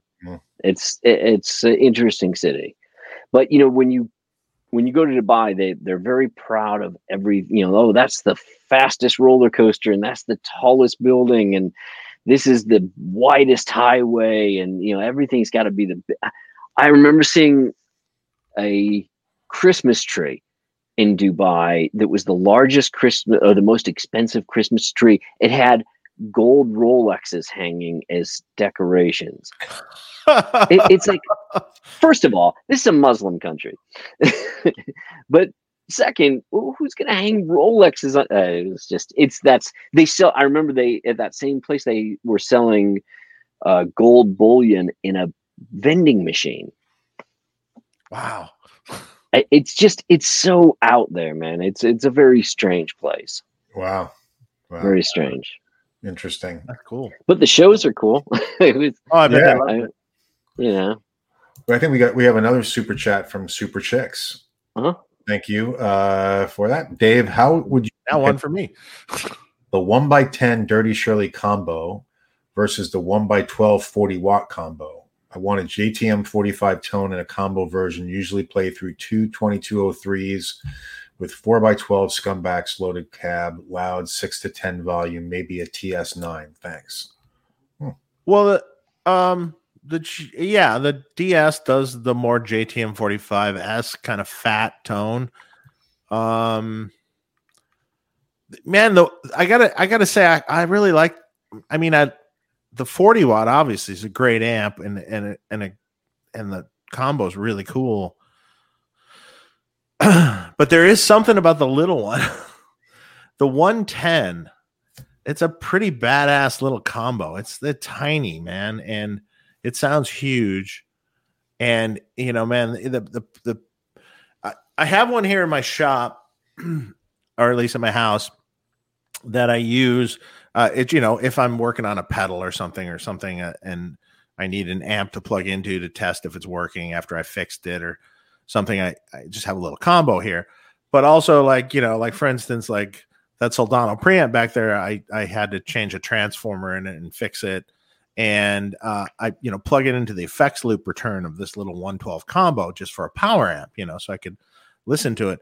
And man, th- this stuff just sounds huge. Hmm. The little 110 just sounds huge. In fact, uh, the latest idea I've had in my head was like, man, what if you just do the this 110 combo, this the power amp return for just effects return? You know, just like wet. So you got your big amp or your big cabinet, and you take a line out and you feed some effects, and then just go into this little 110, just Hmm. a return of it. And it, What speaker are you putting in it? it's a greenback 10. Okay. It's a great speaker. Hmm. And it sounds huge. So I don't know. Do you need 20 watts? Do you need 40 watts? Uh, you know, that's really your question. Um, but the little guy is super cool. That's cool. And uh, they had a follow up. Super Chicks want to buy a one one want to buy one a combo for loud home use with a or with a drummer. Maybe buy another extension cab. Loud. Sounds like he needs the 40. yeah. You know, here's the thing. I don't know. Uh, It, it, it, it's hard to say. You know, some people say the 21 amps are, you know, plenty loud for them to play with a drummer. I mean, that wouldn't work for me. I- Yeah. it's like I don't know. It's like any any drummer that I've ever played with over the years has been like way louder. I need a much louder amp. um for the most part. Yeah. so yeah, maybe you should just get the 40 then. 40 Dirty Shirley or even a twin sister if you want two channels of it. A 112 combo. It's great. Put a red back in it now. It sounds really killer. Yeah. Um, and thanks for the super chats, by the way. Uh, here we got a question for Richard. Richard, what tips do you have for learning songs? What's your process? An example of GNR would be great. And kind of add to that, I was curious what like what was the hardest GNR song for you to learn? Uh, um, you know the some of the Chinese democracy stuff is pretty complex, Hmm. and there's a lot going on. You know, tonally that I've got to cover. So, just you know, a lot of different effects, a lot of you know, th- there's so much stuff in my rig that uh, Dave knows about that uh, is just for that stuff. You know, because all the appetite stuff and most of the illusion stuff, I don't, I just need an amp. You know, I don't need to. But all the effects that I have to carry are for replicating the all the Chinese democracy stuff. But as far as learning songs, uh, you know, it's you get in that that zone where you sit down and you're like, okay, I'm going to learn one song and I'm going to play through all the ones that I know. And, you know, that's, I just, you sit down and, and figure them out. I mean, just that's now it's so easy. I mean, when we were kids, you know, you'd have to lift the needle up and put it back and, you know, and then, and you slow it down. It's, but, you know, that now the tools are just insane what you can do with now there's a, a lot of times I'll go to YouTube and look at videos to get you know that and a lot of times they're wrong but uh but you know it gets you to a starting point or you know it's always good to Get you close. Mhm. yeah or it's good to see you know sometimes people will pick up on stuff that I didn't you know that so it's yeah I mean there's so many tools out there now. God it's it must be hard to be a kid learning guitar now because there's so much at your fingertips. You know it it you've got to be really focused. I mean do you remember I mean, when we were kids it, you would get like a, a record or a, a an instructional book like you know and you learn or remember the hot licks tapes Yeah. and all that. Or, you know yeah, Yeah. starlicks that Yeah. that was it so then you know you you you lived that for until you've yeah. Led, completed it, Zeppelin you know, Starlicks. So you're learning Yeah. like heartbreaker solos or something. And Yeah. I mean, now it's it's just anything that you want is all available on you know at your fingertips. It's incredible. I, Mhm. it's it's hard for me to focus on like I'm constantly like, oh man, I want to learn how to do this. I want to learn, know. It's it's an incredible asset. The, the being able to sit down in front of YouTube and just go down those wormholes. But Yeah. but yeah, for me, learning songs, I mean, it's just it's a matter of doing it over and over because you don't want to. If I'm going out to do a live gig like with with Guns or with Thin Lizzy, whatever, I'm not going to sit down and chart it out because then I rely on that. You know, I can't do that. It, it's for me when I'm going in this to do a record in the studio, I'll chart stuff out because I can sit there and read it. Um, but live, if I start, if I chart it out first, I'll rely on it. Like I, there's two different sides of my brain. I guess I just can't do that. I have to sit and memorize it right Mhm. from. Mhm. But really, the thing about for me, learning a song is mainly listening to it over and over. You know, Yeah, knowing it inside and out and backwards. yeah, because if you know it in your head, you know, then you know the rest is is easy. Right. Right, right. Now, were you guys doing a lot of Chinese democracy democracy songs live? Part of the set? Um, mm, you know, they change all the time. Hmm. You know, but we've got um like since Slash has been back, um, we've played uh, probably seven or eight songs off that album. Hmm. You know, we don't do them all in one night, but Right, right, right. you know, a- we don't really have set lists. Axl calls stuff out a lot of the time, so you know he'll call something, and Ready, ready. yeah, yeah. better know it. yep, we do a lot of rehearsing. we do a That's lot cool. of rehearsing. And in the rehearsal, love is Axl there with you guys, or is it just you guys? not always. Um, most of the time, no. Most of the time, it's just us like going over the song. So you- Slash just loves to play, you know, which I'm totally cool with because it's great to rehearse so much that you don't have to. And this is, I think, where he's coming from is he doesn't want to have to think when he gets on stage, and I totally concur with that. I don't want to. I want it to be ingrained, so I don't have to think about oh, what's coming up next. You know. Mhm. Yeah. Yeah. It just comes naturally. Sense, yeah. yeah you just want it to flow and not you know you want to be in the moment and not thinking about what's going to be coming up Right. So with this downtime that you've been at home and stuff, thankfully, you know, spending time with family and kids, have you been working on solo stuff or stuff with for guns, or has it been? solo stuff nobody wants to hear other solo stuff no i've been working on uh, i've i've been doing sessions for different people. So different artists will uh, contact me. Um, i've been doing some production stuff. I've been working uh, you know i i we just put out just released a new psychedelic furs album that i produced. Um, and so I was busy with that. I've been busy doing stuff with the singer from that band, doing another project.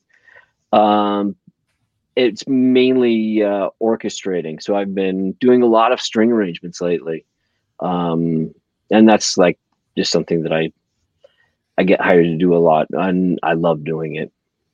But um, but yeah, just doing guitar sessions. You know, people sending me records or uh, you know TV commercials or uh, video game scores or it's been really busy i've been really fortunate Right. um that i've been working every day you know and, and just i get up and have breakfast with the kids and then come down and go to work. Awesome. That's great. yeah. Now, are you yeah it's been really great. are you trained musically in the in the sense like classically trained, or you know, like yeah i grew up i grew up playing violin and cello in all throughout school. And so uh that still serves me well. I still play you know when i'm doing stuff like that. But i'm doing mostly scoring on the computer working with um, different libraries and things uh orchestrating that way. Right, right, right. and you use the op- which very time consuming because you know every every instrument has for every section you're going to have 40 50 different articulations. So Hmm. it's Yeah. it's time consuming but it's fun. I enjoy it. That's yeah it's you know what's been great about this? You know what's been great about being home and being back in the studio all the time is that i've amassed this in all these amps you know this collection of guitars and amps. And now you know i've been buying them for the last 20 years that i've been on the road. And so now I get to come home and like I'm discovering stuff like all this, you know, all these different amps and pedals and really digging into that. And you know, experimenting more with mic tech, you know, miking and um it, has been it's been a lot of fun. That's been Awesome. great. That sounds fun. So it's- what kind of what kind of pedals have you been playing with? Just out of curiosity. Um man, you know, George Tripps just sent me this uh Atreides. a treatise. Uh, yeah, Treaty's the, Yeah. the micro synthy sort of thing. So cool. It's a Yeah, lot of super fun. cool. And then uh this R2R electronics that do this treble booster. Oh Mm. yeah, It's Uh-huh. man, it's dead on. It's That into the lane. Man, it, that into I have a little AC, I have an AC15. yeah. Sounds incredible. I've got a 212 AC15, a 64. Yeah. Oh, nice. Yeah, talk about tube rectified. Do you like the AC15s, Dave? Love AC15s. Yeah. Yeah, Totally, uh, AC15, AC30. Here, here, here. The Desert Island amps for me, and I've told. Wait, let me get my pen. Yeah, I was, that's why we're moving in. Well, It's this like- isn't that hard. Yeah, This isn't that hard. Here- here's the thing: if if you are going to be recording a bunch and you have a studio and you want some desert island amps that will get you pretty much everything. So you need some sort of blackface flavor, be it a Fender something. Like uh, I mean, like I, I I would tend to a lot of heads, so I like a Bassman or something. Mhm. You know, Fender blackface Bassman head, I've got a brown face Bassman head. brown Yeah. face Bassman. That'd be cool. Uh, you know, useful for the basic Fender tone. I, I'm, I like to basically, you know, not like all the esoteric amps that you can get, but like the basics. So you have that. For me, a old Marshall, a Plexi Marshall, ideally a Plexi Marshall, but at least an old Marshall, early 70s. No circuit board, you know, like 100 watt, 50 watt, something in that vein. You got to have that. And then uh, a Vox AC30, uh, preferably old, uh, copper top, preferably with a top boost circuit. Gotta have that. That's just like so. You got your clean, you got your semi broken stuff, you got your more classic rock, uh, anywhere from ACDC to crunchier Van Halen kind of S things. And then you, I'm to do five amps. Then you have your um, one flavor of higher gain amp because you're going to probably need something to do that. So one flavor of higher gain amp, be it a Friedman or a Soldano or something, and then um, maybe an alternate in there, like say uh, uh, it depends on what you're more into. Say maybe a Hiwatt or maybe a Selmer or maybe a S- Silvertone or a Supro or Hmm. some alternate flavor in there, and pretty much with about five amps you can do anything you need to do. Now, there's a lot of other amps out there, obviously. But if you really think about that, you can do everything you need to do with those five amps I said. Hmm. Yeah. Covers pretty much all bases. Man, I wish I could. I wish I could subscribe to that. Because then I could sell everything there- else. there- there- there's a lot of different colors in there, you know, and, Man. and there is, but But you're a big tweed guy, Rich. So you know, No, I, I'm an everything guy, man. I mean, Uh, I There's- there's love a lot of different I love colors in there, Magnatones. I'd be okay I- with that. I use Magnatones more. Uh, like uh, th- that's a that's Magnatones one of mine. That's one of mine that I Well- you know I have a 112 Magnatone.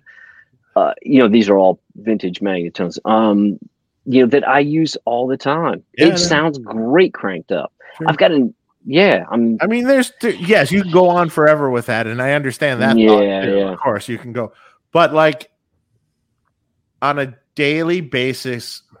No, you're what right. You need to do You're and right. work constantly. Probably what I said would cover all your bases. Would be just fine. Sonic. Now, of course, there's a great Magnatone or a great Laney or a great Gibson. Gibson or Gibson a great tweeds. You know, they're- the Gibsons are cool. But if you're looking to buy five amps and you, that's all you're going to have, Yeah. The here's stuff. th- yeah. those are the Desert Island five amps to me. Right. Yeah.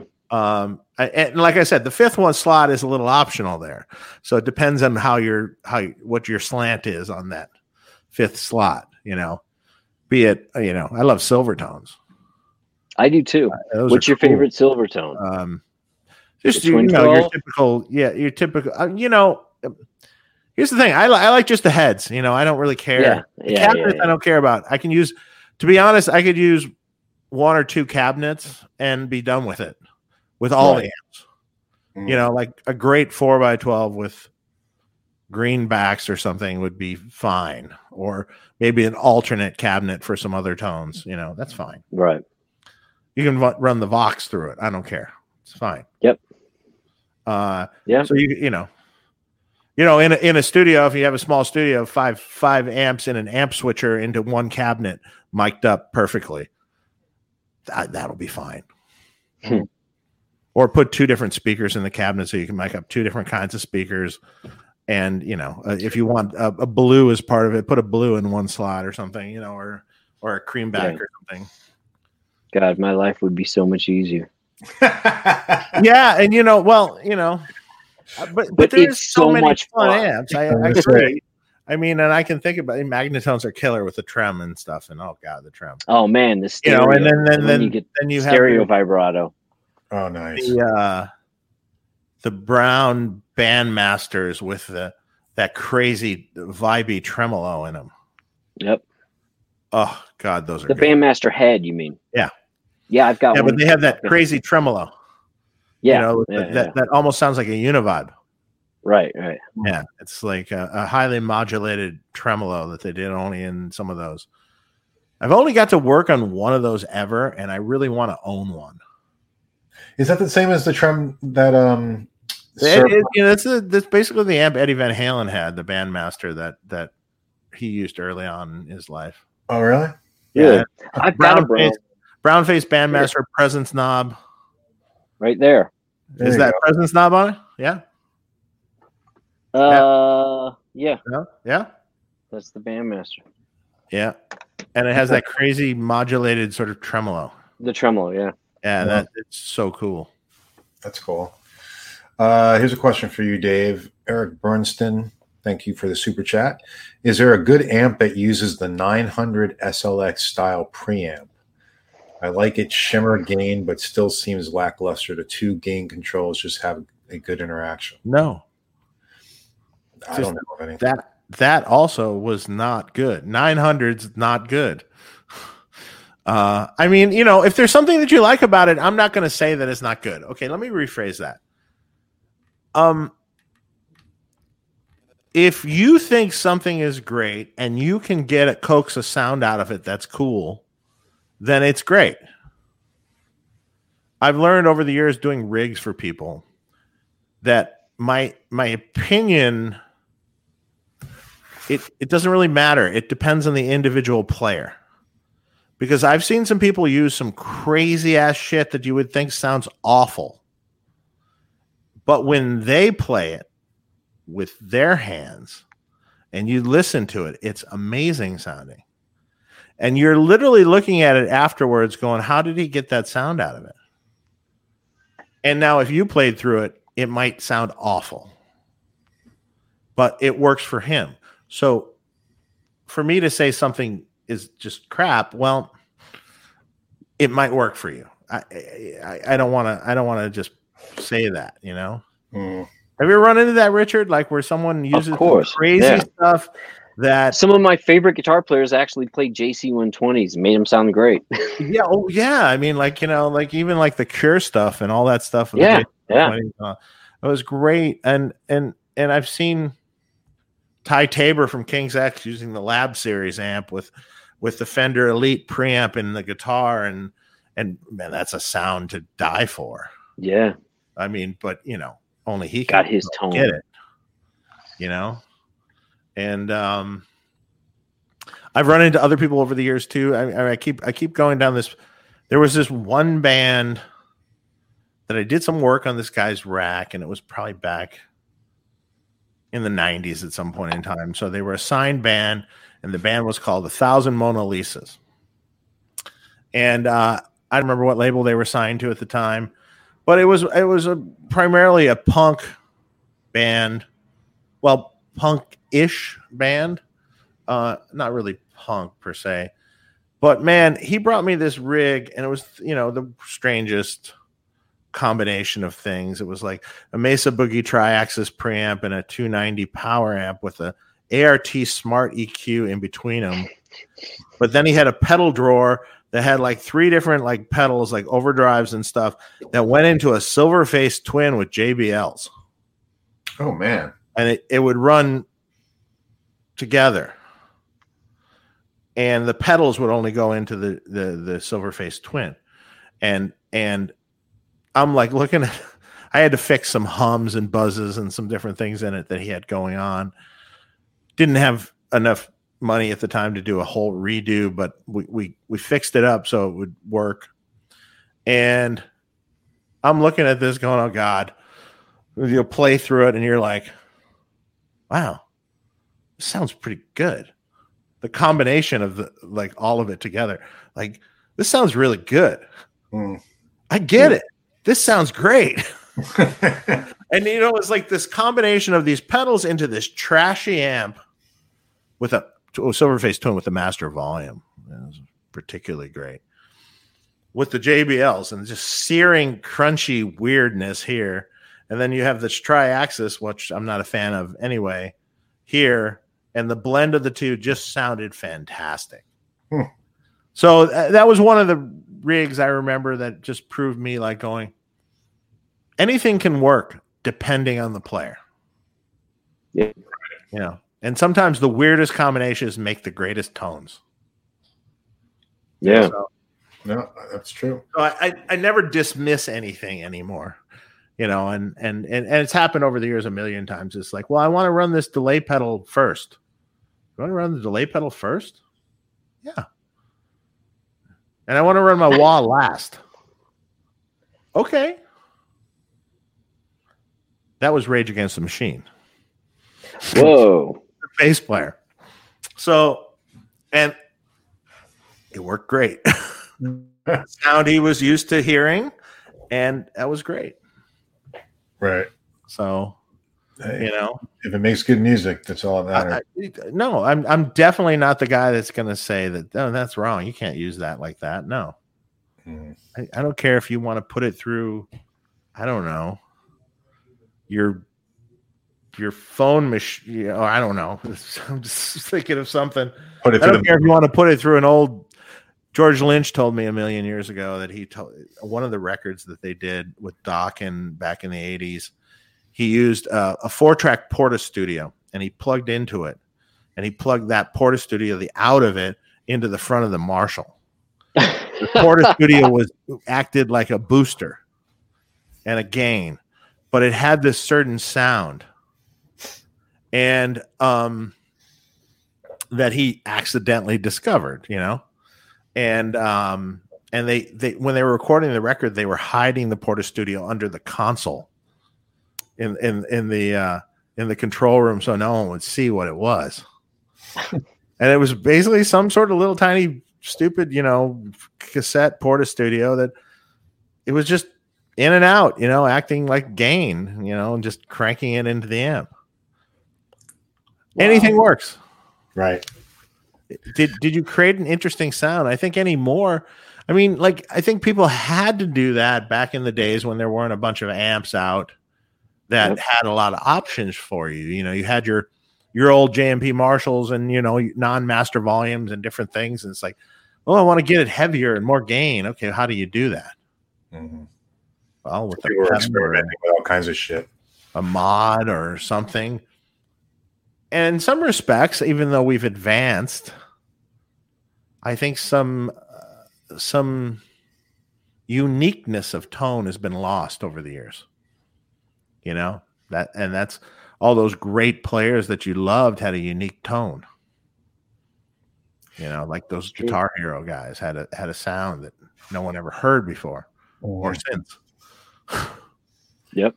Because the options were limited, and they had a Yeah, think outside of the box, and they made a sound out of what they had. yeah. Right. We got a question here for Rich. Three Wise Monkeys. A little late to the show. Can Richard talk about his Scala guitars if he hasn't already? Cheers from Sydney, Australia. Oh, those are I good. have not spoken about Scalas, but I'm wearing a Scala T-shirt, so Hey, look at that. um, yeah, man, he is the best luthier I've ever come across. Yeah, Leo's great. Have you ever played one of his guitars? Absolutely. He, I know Leo, and he his guitars are amazing. Oh, of course you do. What am I thinking? Yeah, because he's he's got your amps and he's got one of your amps in his shop. He does amazing work, and I mm-hmm. just I've his guitars are the only new guitars that you pick up and they feel like old guitars. Yeah. You know, they've got mojo in them. It's he, but you know, that's Leo is one guy in a shop making guitars. And he's got the vibe and the look. Oh, Man, the looks are yeah, his aesthetic, his aesthetic sensibility is second to none, and uh, he is a mad scientist, which I love. I love that he will sit and go back and forth on pickups with me, you know, until we find the right combination. And he's so uh, he's as as passionate about it as I am, which is awesome. Yeah. Yeah, I love working with him. He's uh he's and now he's winding his own pickups. oh boy, Yeah, he's he bought a finally pickup got pissed off with everyone. He- he- yeah, exactly. Well, not yeah, because uh, and I think probably like Rob from Arcane probably got fed up with him because you know he'd keep coming back and going, "Well, what if we try this?" And Rob's like, "Man, come on, let's do what Yeah. we- know works," you know. But but he's always trying to, you Yeah. know, chase the perfect. Yeah, I love I love his stuff. He's uh he's fantastic. Actually, I just gave him one of my signature Gretsches to um to distress. so he's gonna stri- he's gonna strip it and refinish it and do his thing to it. oh man, I bet that's gonna be beautiful. I was gonna say. Yeah, I'm psyched about it. So let's I'm talk about your about it. signature Gretsch. Yeah. Um. Uh. I, there's two of them. There's I actually have one right here. Um. It's a Falcon. Uh. With the, I've got a white one and a black one. The black one, black one is a 24 and 24.6 scale. The white one is the traditional 25.5 Gretsch scale. Um, the white one has a Bigsby. Um, they're both double cut, uh, all tortoise binding. Um, the pickups are completely unique. They're not. They look like Filtertrons, but they're. It's really a combination of. It's more like a cross between a PAF and a Filtertron. Cool. and uh, we spent a lot of time working on the the pickups to get the pickups right. And i'm thrilled with them it's a center block. Um, electronics are unique for gretsch. They're uh, it's an audio tape pot. Yeah. but uh, we were talking about that before. Yeah. but um, it's also there's a treble bleed circuit that I've been using in Gretsches for quite a while now, and it works really well for me because I'm a you know as you know I'm a single channel amp guy, so it's all about the volume knob for me Mhm. Yeah, and being able to turn it down and get those chimey Gretsch like sounds is really important. You know, it cleans up and sparkles up nice. that looks amazing. I have this thing for hollow bodies. I want one now. Yeah, When's, yeah, coming out? You said it's coming out later in the year. Yeah, later this year, and it's uh the full Gretsch size, so it's the you know the big Yeah. Body. Amazing. They're gonna have a lefty. yeah, but it will have a linear taper pipe. Yeah, I was gonna say with Lynn. but will they make Yeah. a lefty? Do you think? I I don't know. Um, that's a good question, but it's a double cut, so I would imagine it wouldn't be that hard to make it. Could yeah. It's, it's Yeah, you know what? I never really until we were talking earlier about the pots. I never really, really were thinking about the pots and the left-handed thing. Yeah, I But you just you know. just solder it uh, uh, on a regular pot. You just solder it differently for a the left taper's different. Yeah, you solder the the in and out are reversed, Right, so it operates in the opposite direction. right. Because the way you would be lefty rolled off would be all the way up on a, a regular guitar. So the taper of the pot is completely different. Theoretically, right. what you want is a reverse audio taper pot for for a um for a lefty. Right. Do they even make those? Yeah. Well, not in every value, but yeah, yeah, yeah, yeah, they do. And and that's that that's the thing. You'd want a reverse audio taper pot because it's the actual reverse of it. Right.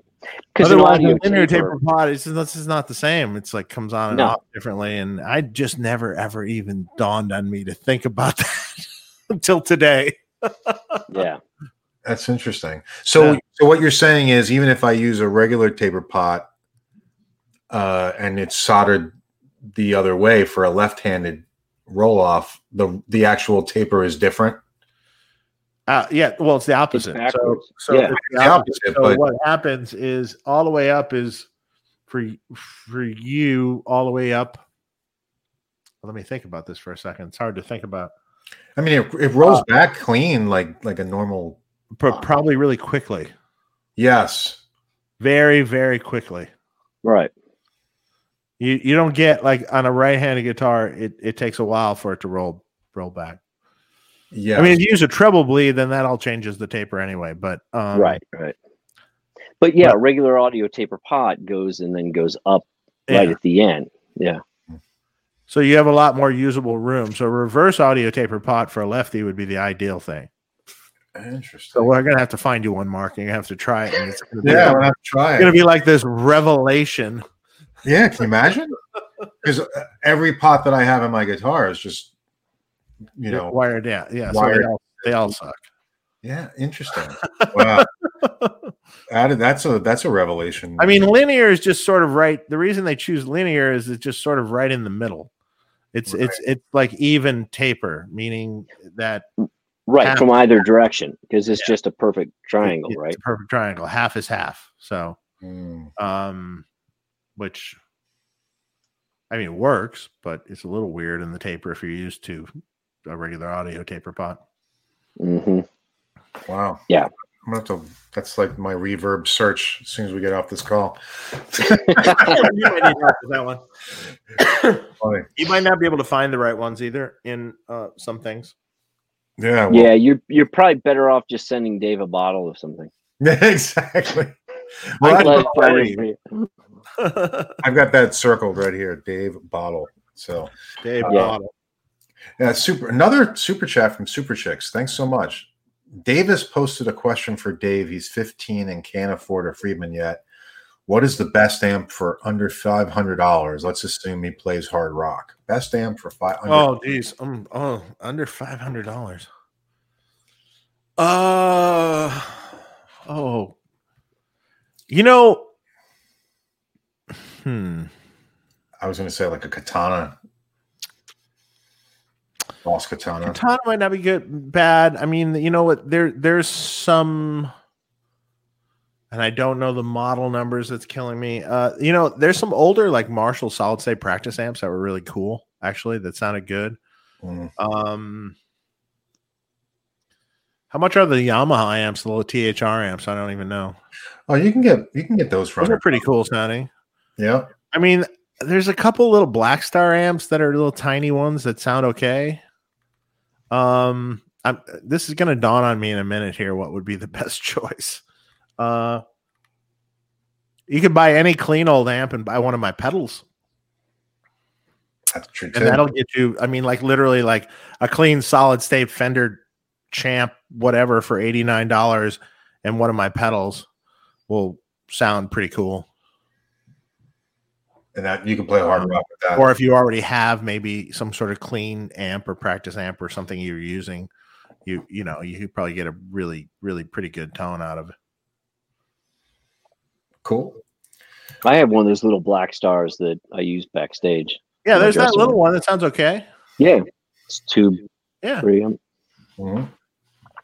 I Uh, think there's a shootout somewhere uh, that Pete Thorn and someone else did um, when he was s-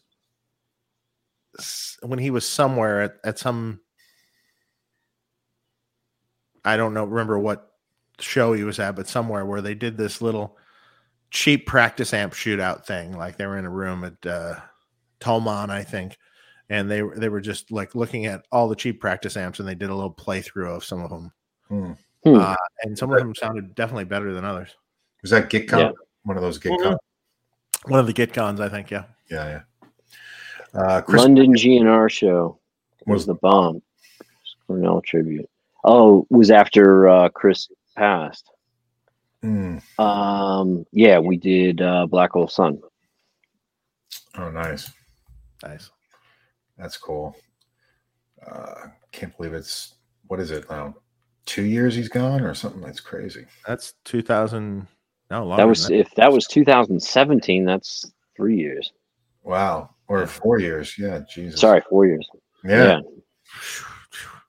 Yeah. Time's flying, man. that. This last year has just gone like whiz by. Isn't it strange? It's just like it's like eventually maybe there'll be some normalcy. Yeah, I hope so. I really do. Um, at least by the end of the year. I want to go on vacation. I want to go somewhere. I mean, to be honest, I, don't know. I'm I'm kind of like getting pretty comfortable at home. it's not really it's not really bothering me too much. You see, I wonder about that. I wonder about how it's going to be when things open up again. If people are going to go out the way they used to, are people going to go to shows the way they used to? I mean, I know there's a lot of people that are are really jonesing for it. You know, that are hungry to get out and socialize I'd again. But I'm a show. I mean, I'm I'm l- luckily literally literally right before California shut down. I went to see two shows uh, in, within a week of each other because my friends that are playing uh, Sponge were out here doing a tour. you're, And I just played on the new Sponge record. oh, did you? Hmm. Yeah, With any? yeah. Yeah, th- I mean those guys are my my buds, and um, they came out here. They were you know just doing their normal you know tour that they come through. You know all the cities in California, and and uh, this was literally when it was just starting to get a little weird, Mhm. and it was kind of a weird time, but stuff wasn't closed yet. You know, at that point in time, you're like, oh, it doesn't seem that weird. It seems pretty much everyday business around here, you know and uh, they played at the whiskey and i went down there loaned them some amps because they were obviously it's fly date stuff so you know they were happy to get some good amps. And um, they took them around you know down to san diego and all over. Uh, and you know the weird thing was when you're at the whiskey show last time i saw them at the whiskey it was packed. Mhm. uh, this time i saw them at the whiskey there was like 50 people oh, and and well what had to do with the covid thing start going Mhm. on at the time you know this was just when it was getting weird people were starting like oh maybe i shouldn't go out and you know Mm. and uh so i saw that show you know we had drinks next door for a while before you know i went down at sound check and then we had some drinks at the irish pub next door and uh and then they did a few dates and then they came back to the area and then they were playing in santa clarita up at the pearl or whatever not the pearl or what whatever the other um there's a club up there now. And uh so i went to see them again up there. Great shows killer band you know. Live they just kill. I mean they just like loud Mhm. guitars feedback real rock and roll you know just just the right stuff you know like fun to watch because you know any anytime when you a band that has some stage volume plays a rock and roll show and you know there's feedback and and like the whole the whole thing it it presents this energy Mm. Yep. that a lot of things today miss and they do it really well so Yeah. and and and Vinny's an amazing front man so yeah, he's great. He's also He- a good drummer. he has this charismatic thing um to him and when he walks on stage you just look at him and he hasn't said a word and you're like oh yeah yeah it's that thing Yep. that that that thing. He doesn't have to say a word. he just has that look.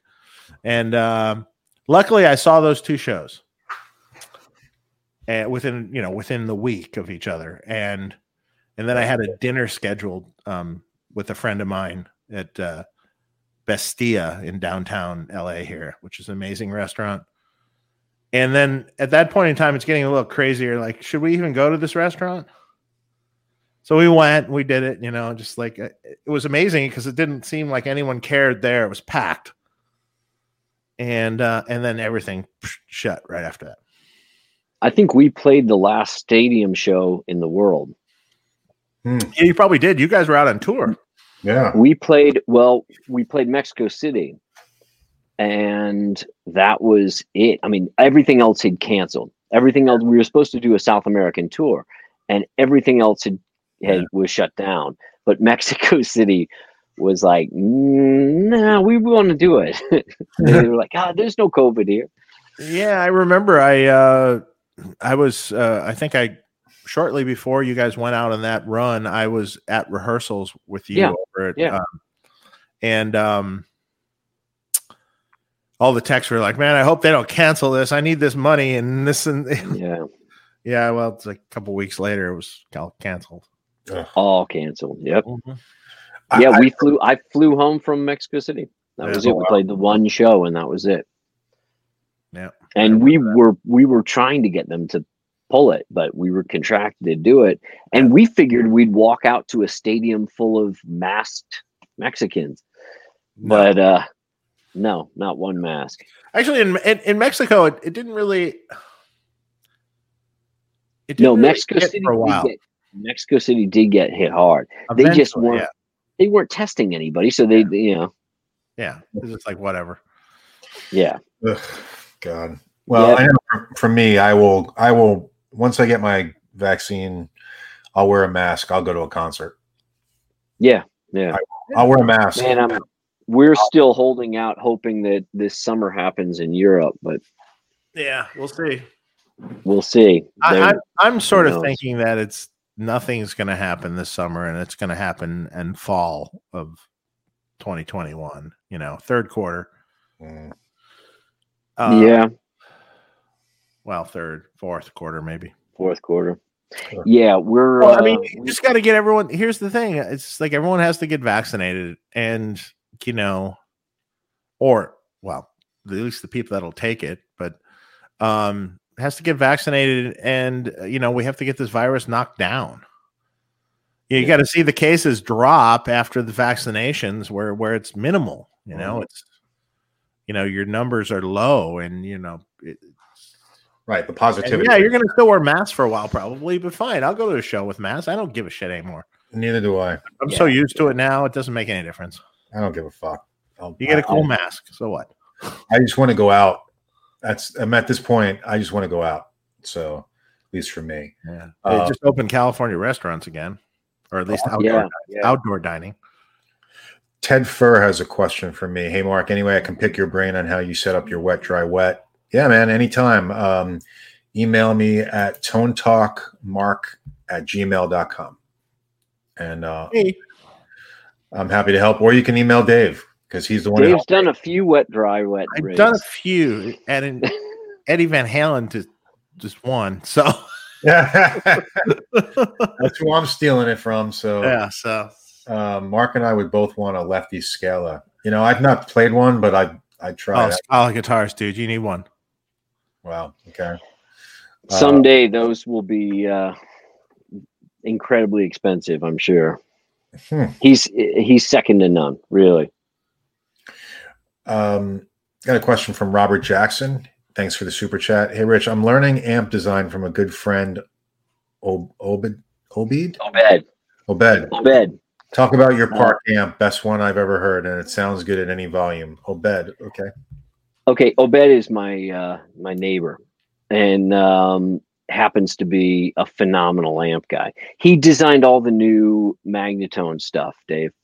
Okay. Um, he did all the when Ampeg was bought by St. Louis Music. He did all designed all their guitar amps when they reissued okay. all the.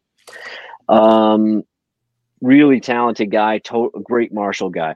Uh, the, I I'm not sure which park you're talking about because I have I have a park Rockhead. I have a you, know the Rockhead, Dave. Yeah, that's a weird one. That's a that's that's Yeah. an odd circuit. It's it was the precursor to the JCM 800. Well, yeah, but it sort of yes, but the circuit's very very different. It's not what the 800 became. And Well, they you know, we- they ended up stripping it that up. and We brought that up. Oh, you started to say something, and I was going to say something, but I didn't at the time. Um, JC 800. So so here's the thing. It seems like everyone has this JC 800s are revered these days, you know, like as like these holy grail amps. They were And- hated.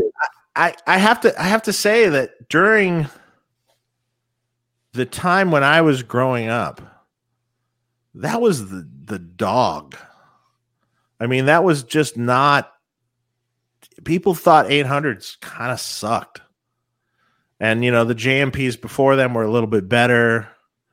And mm-hmm. then obviously the older four input ones four input. the the the ones, you know, the the Marshalls. That's what a Marshall sounds like. And like this thing about an 800 has become this revered thing. But it was weird. It was uh, like I remember distinctly, like in the late 80s, early 90s, it's just like the 800 was not the revered thing. It was kind of like.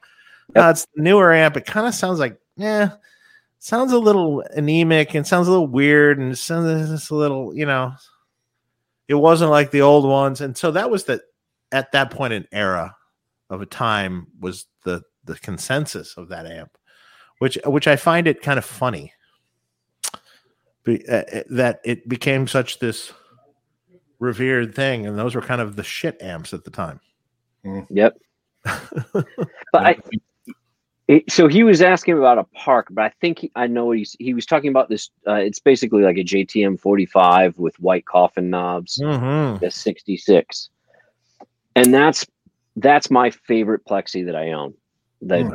I mean, it's just man, it's just incredible. Pair that I, I use that with a Bassman a lot of times, and the combination of those two, a 59 Bassman, and even though they're very similar circuits, I know they're still very different. They're sounding. basically yeah, they're basically the same, but they co- you know uh, different But- speakers.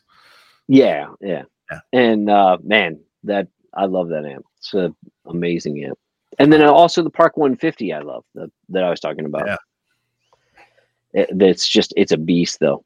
But I just like what you look.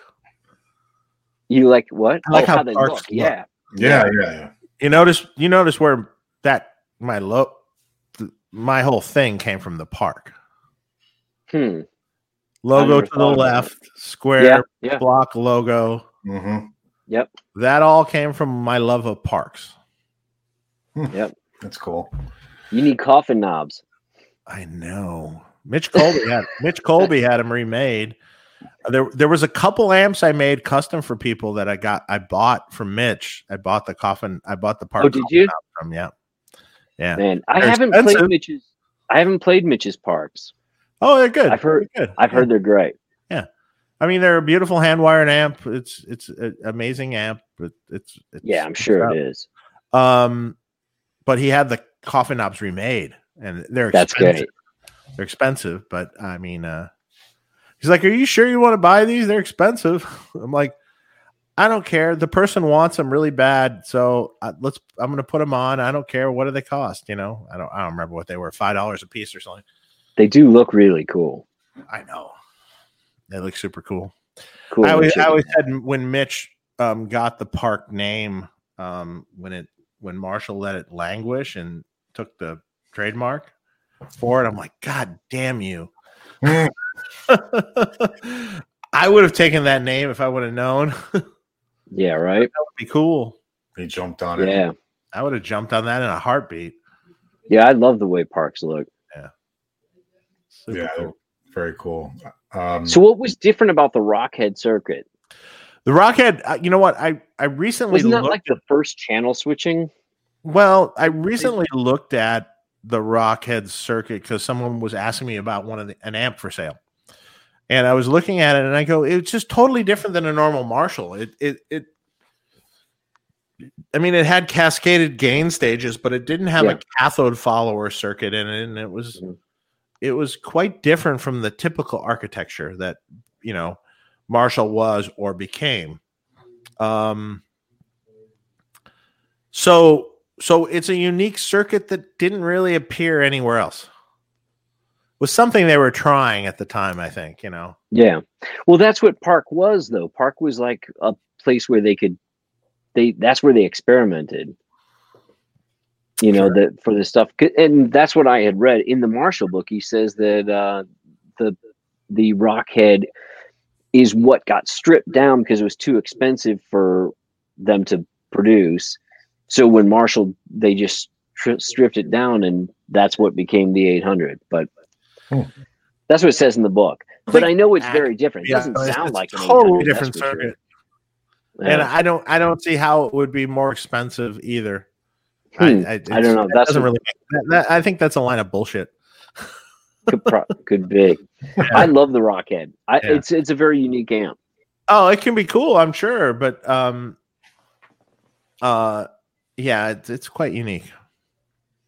That's cool. Jamie Nelson. Hey, Mark, will Dave still mod a Jet City? Uh, Why are you asking Mark when I'm here? right. He's, I think he's a little afraid. yeah, he's intimidated. Yeah, I can send me an email. Um, you still do them, right? Yeah, sure. It just the just the twenty though. Was it the Jet City? JCA twenty is Right. the or JCA something twenty. Uh, they the, just not the um two channel ones. Uh, it's a different circuit. Okay. I think I think we've gone through all the questions. Um, I haven't been looking. yeah, I've I've gone through everything. Um, and it's just hitting the two hour mark, and Dave just hit something because he's gone. How long do you guys do this show? we usually go about an hour and a half, two hours. That's about Damn. yeah, yeah. It's about you know two hours. Dave will be back in a second. He'll click it back on. Um, but while we're waiting for Dave, uh, so are you working on any any new GNR material with with the guys, or is that Oh, I Slack can't. Axl? Or you I can't, talk about that? stuff. No, I don't talk about that stuff. Okay. That's that.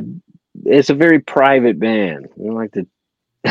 Yeah, yeah, I understand. Sorry, I every hey, there he is. every There. once in a great while, like I scroll over in the comments section and it just throws me off. Hmm. I have no idea why. That's all right. I I asked a, a no no question while you were gone. So What was that? About new uh, Guns and Roses material. Oh, Yeah. yeah. well, we'll have to wait. We will have to wait. We'll see. And we so will. will I. Um, we might be dead. I'd like to hear it. I would like to hear it. That's for sure. Um, so, I, Rich, I really want to thank you for coming on the show, man. Man, it's great to talk to you guys. Yeah, I got to fun. ask Dave all the questions I've been wanting to ask him. So yeah. So now, you now call me or email me and we'll talk about other stuff. I will for sure. Yeah. Yeah, man, that would be cool. That'd be really cool. Do Or a text limited me or whatever. You have my number. Yep. Yep. awesome. Awesome. Awesome. Good Well, talking to you guys. Yeah, Cool, hang man. on a second while Have a we good And night. thank Have you a very much for having me. I really Have a good appreciate it. year. Have a good. uh Don't get sick and blah blah blah. Man, with any luck, I will see you, Dave, in uh April. All right. Hopefully. Yeah. Hope so. Let's Stay, stay, stay with us one more Hey. Okay. Stay with us, Rich, one second before we say goodbye. Uh, we've got uh, next show is uh, Dan from that pedal show. Uh, we're going to be talking Well, about actually, this would be Dan from the gig rig. Dan from the gig rig. Right. Yeah, because it's uh it's about gig rig stuff and not uh not the Right. pedal show. Right. Exactly. And then um, and then after that, we've, we're in the process of going through some more scheduling. So I'll keep you guys posted. But Dan from Gig Rig will be here. So Awesome. Uh, and that is uh, what did I say? That was February thirteenth, which is a Saturday, I believe, ten a.m. Uh, yes, it's the time. it's the uh, UK time. Yeah, it'll be a UK time. So, uh, and we got here just so you guys know. Oh, oh, oh, it's right here. Uh, Richard Sigamp. There you go. um, all right, guys. We'll talk to you soon. All right. Thank you. Hang on a much. second, Richard. Yeah, just hang Okay. up say goodbye.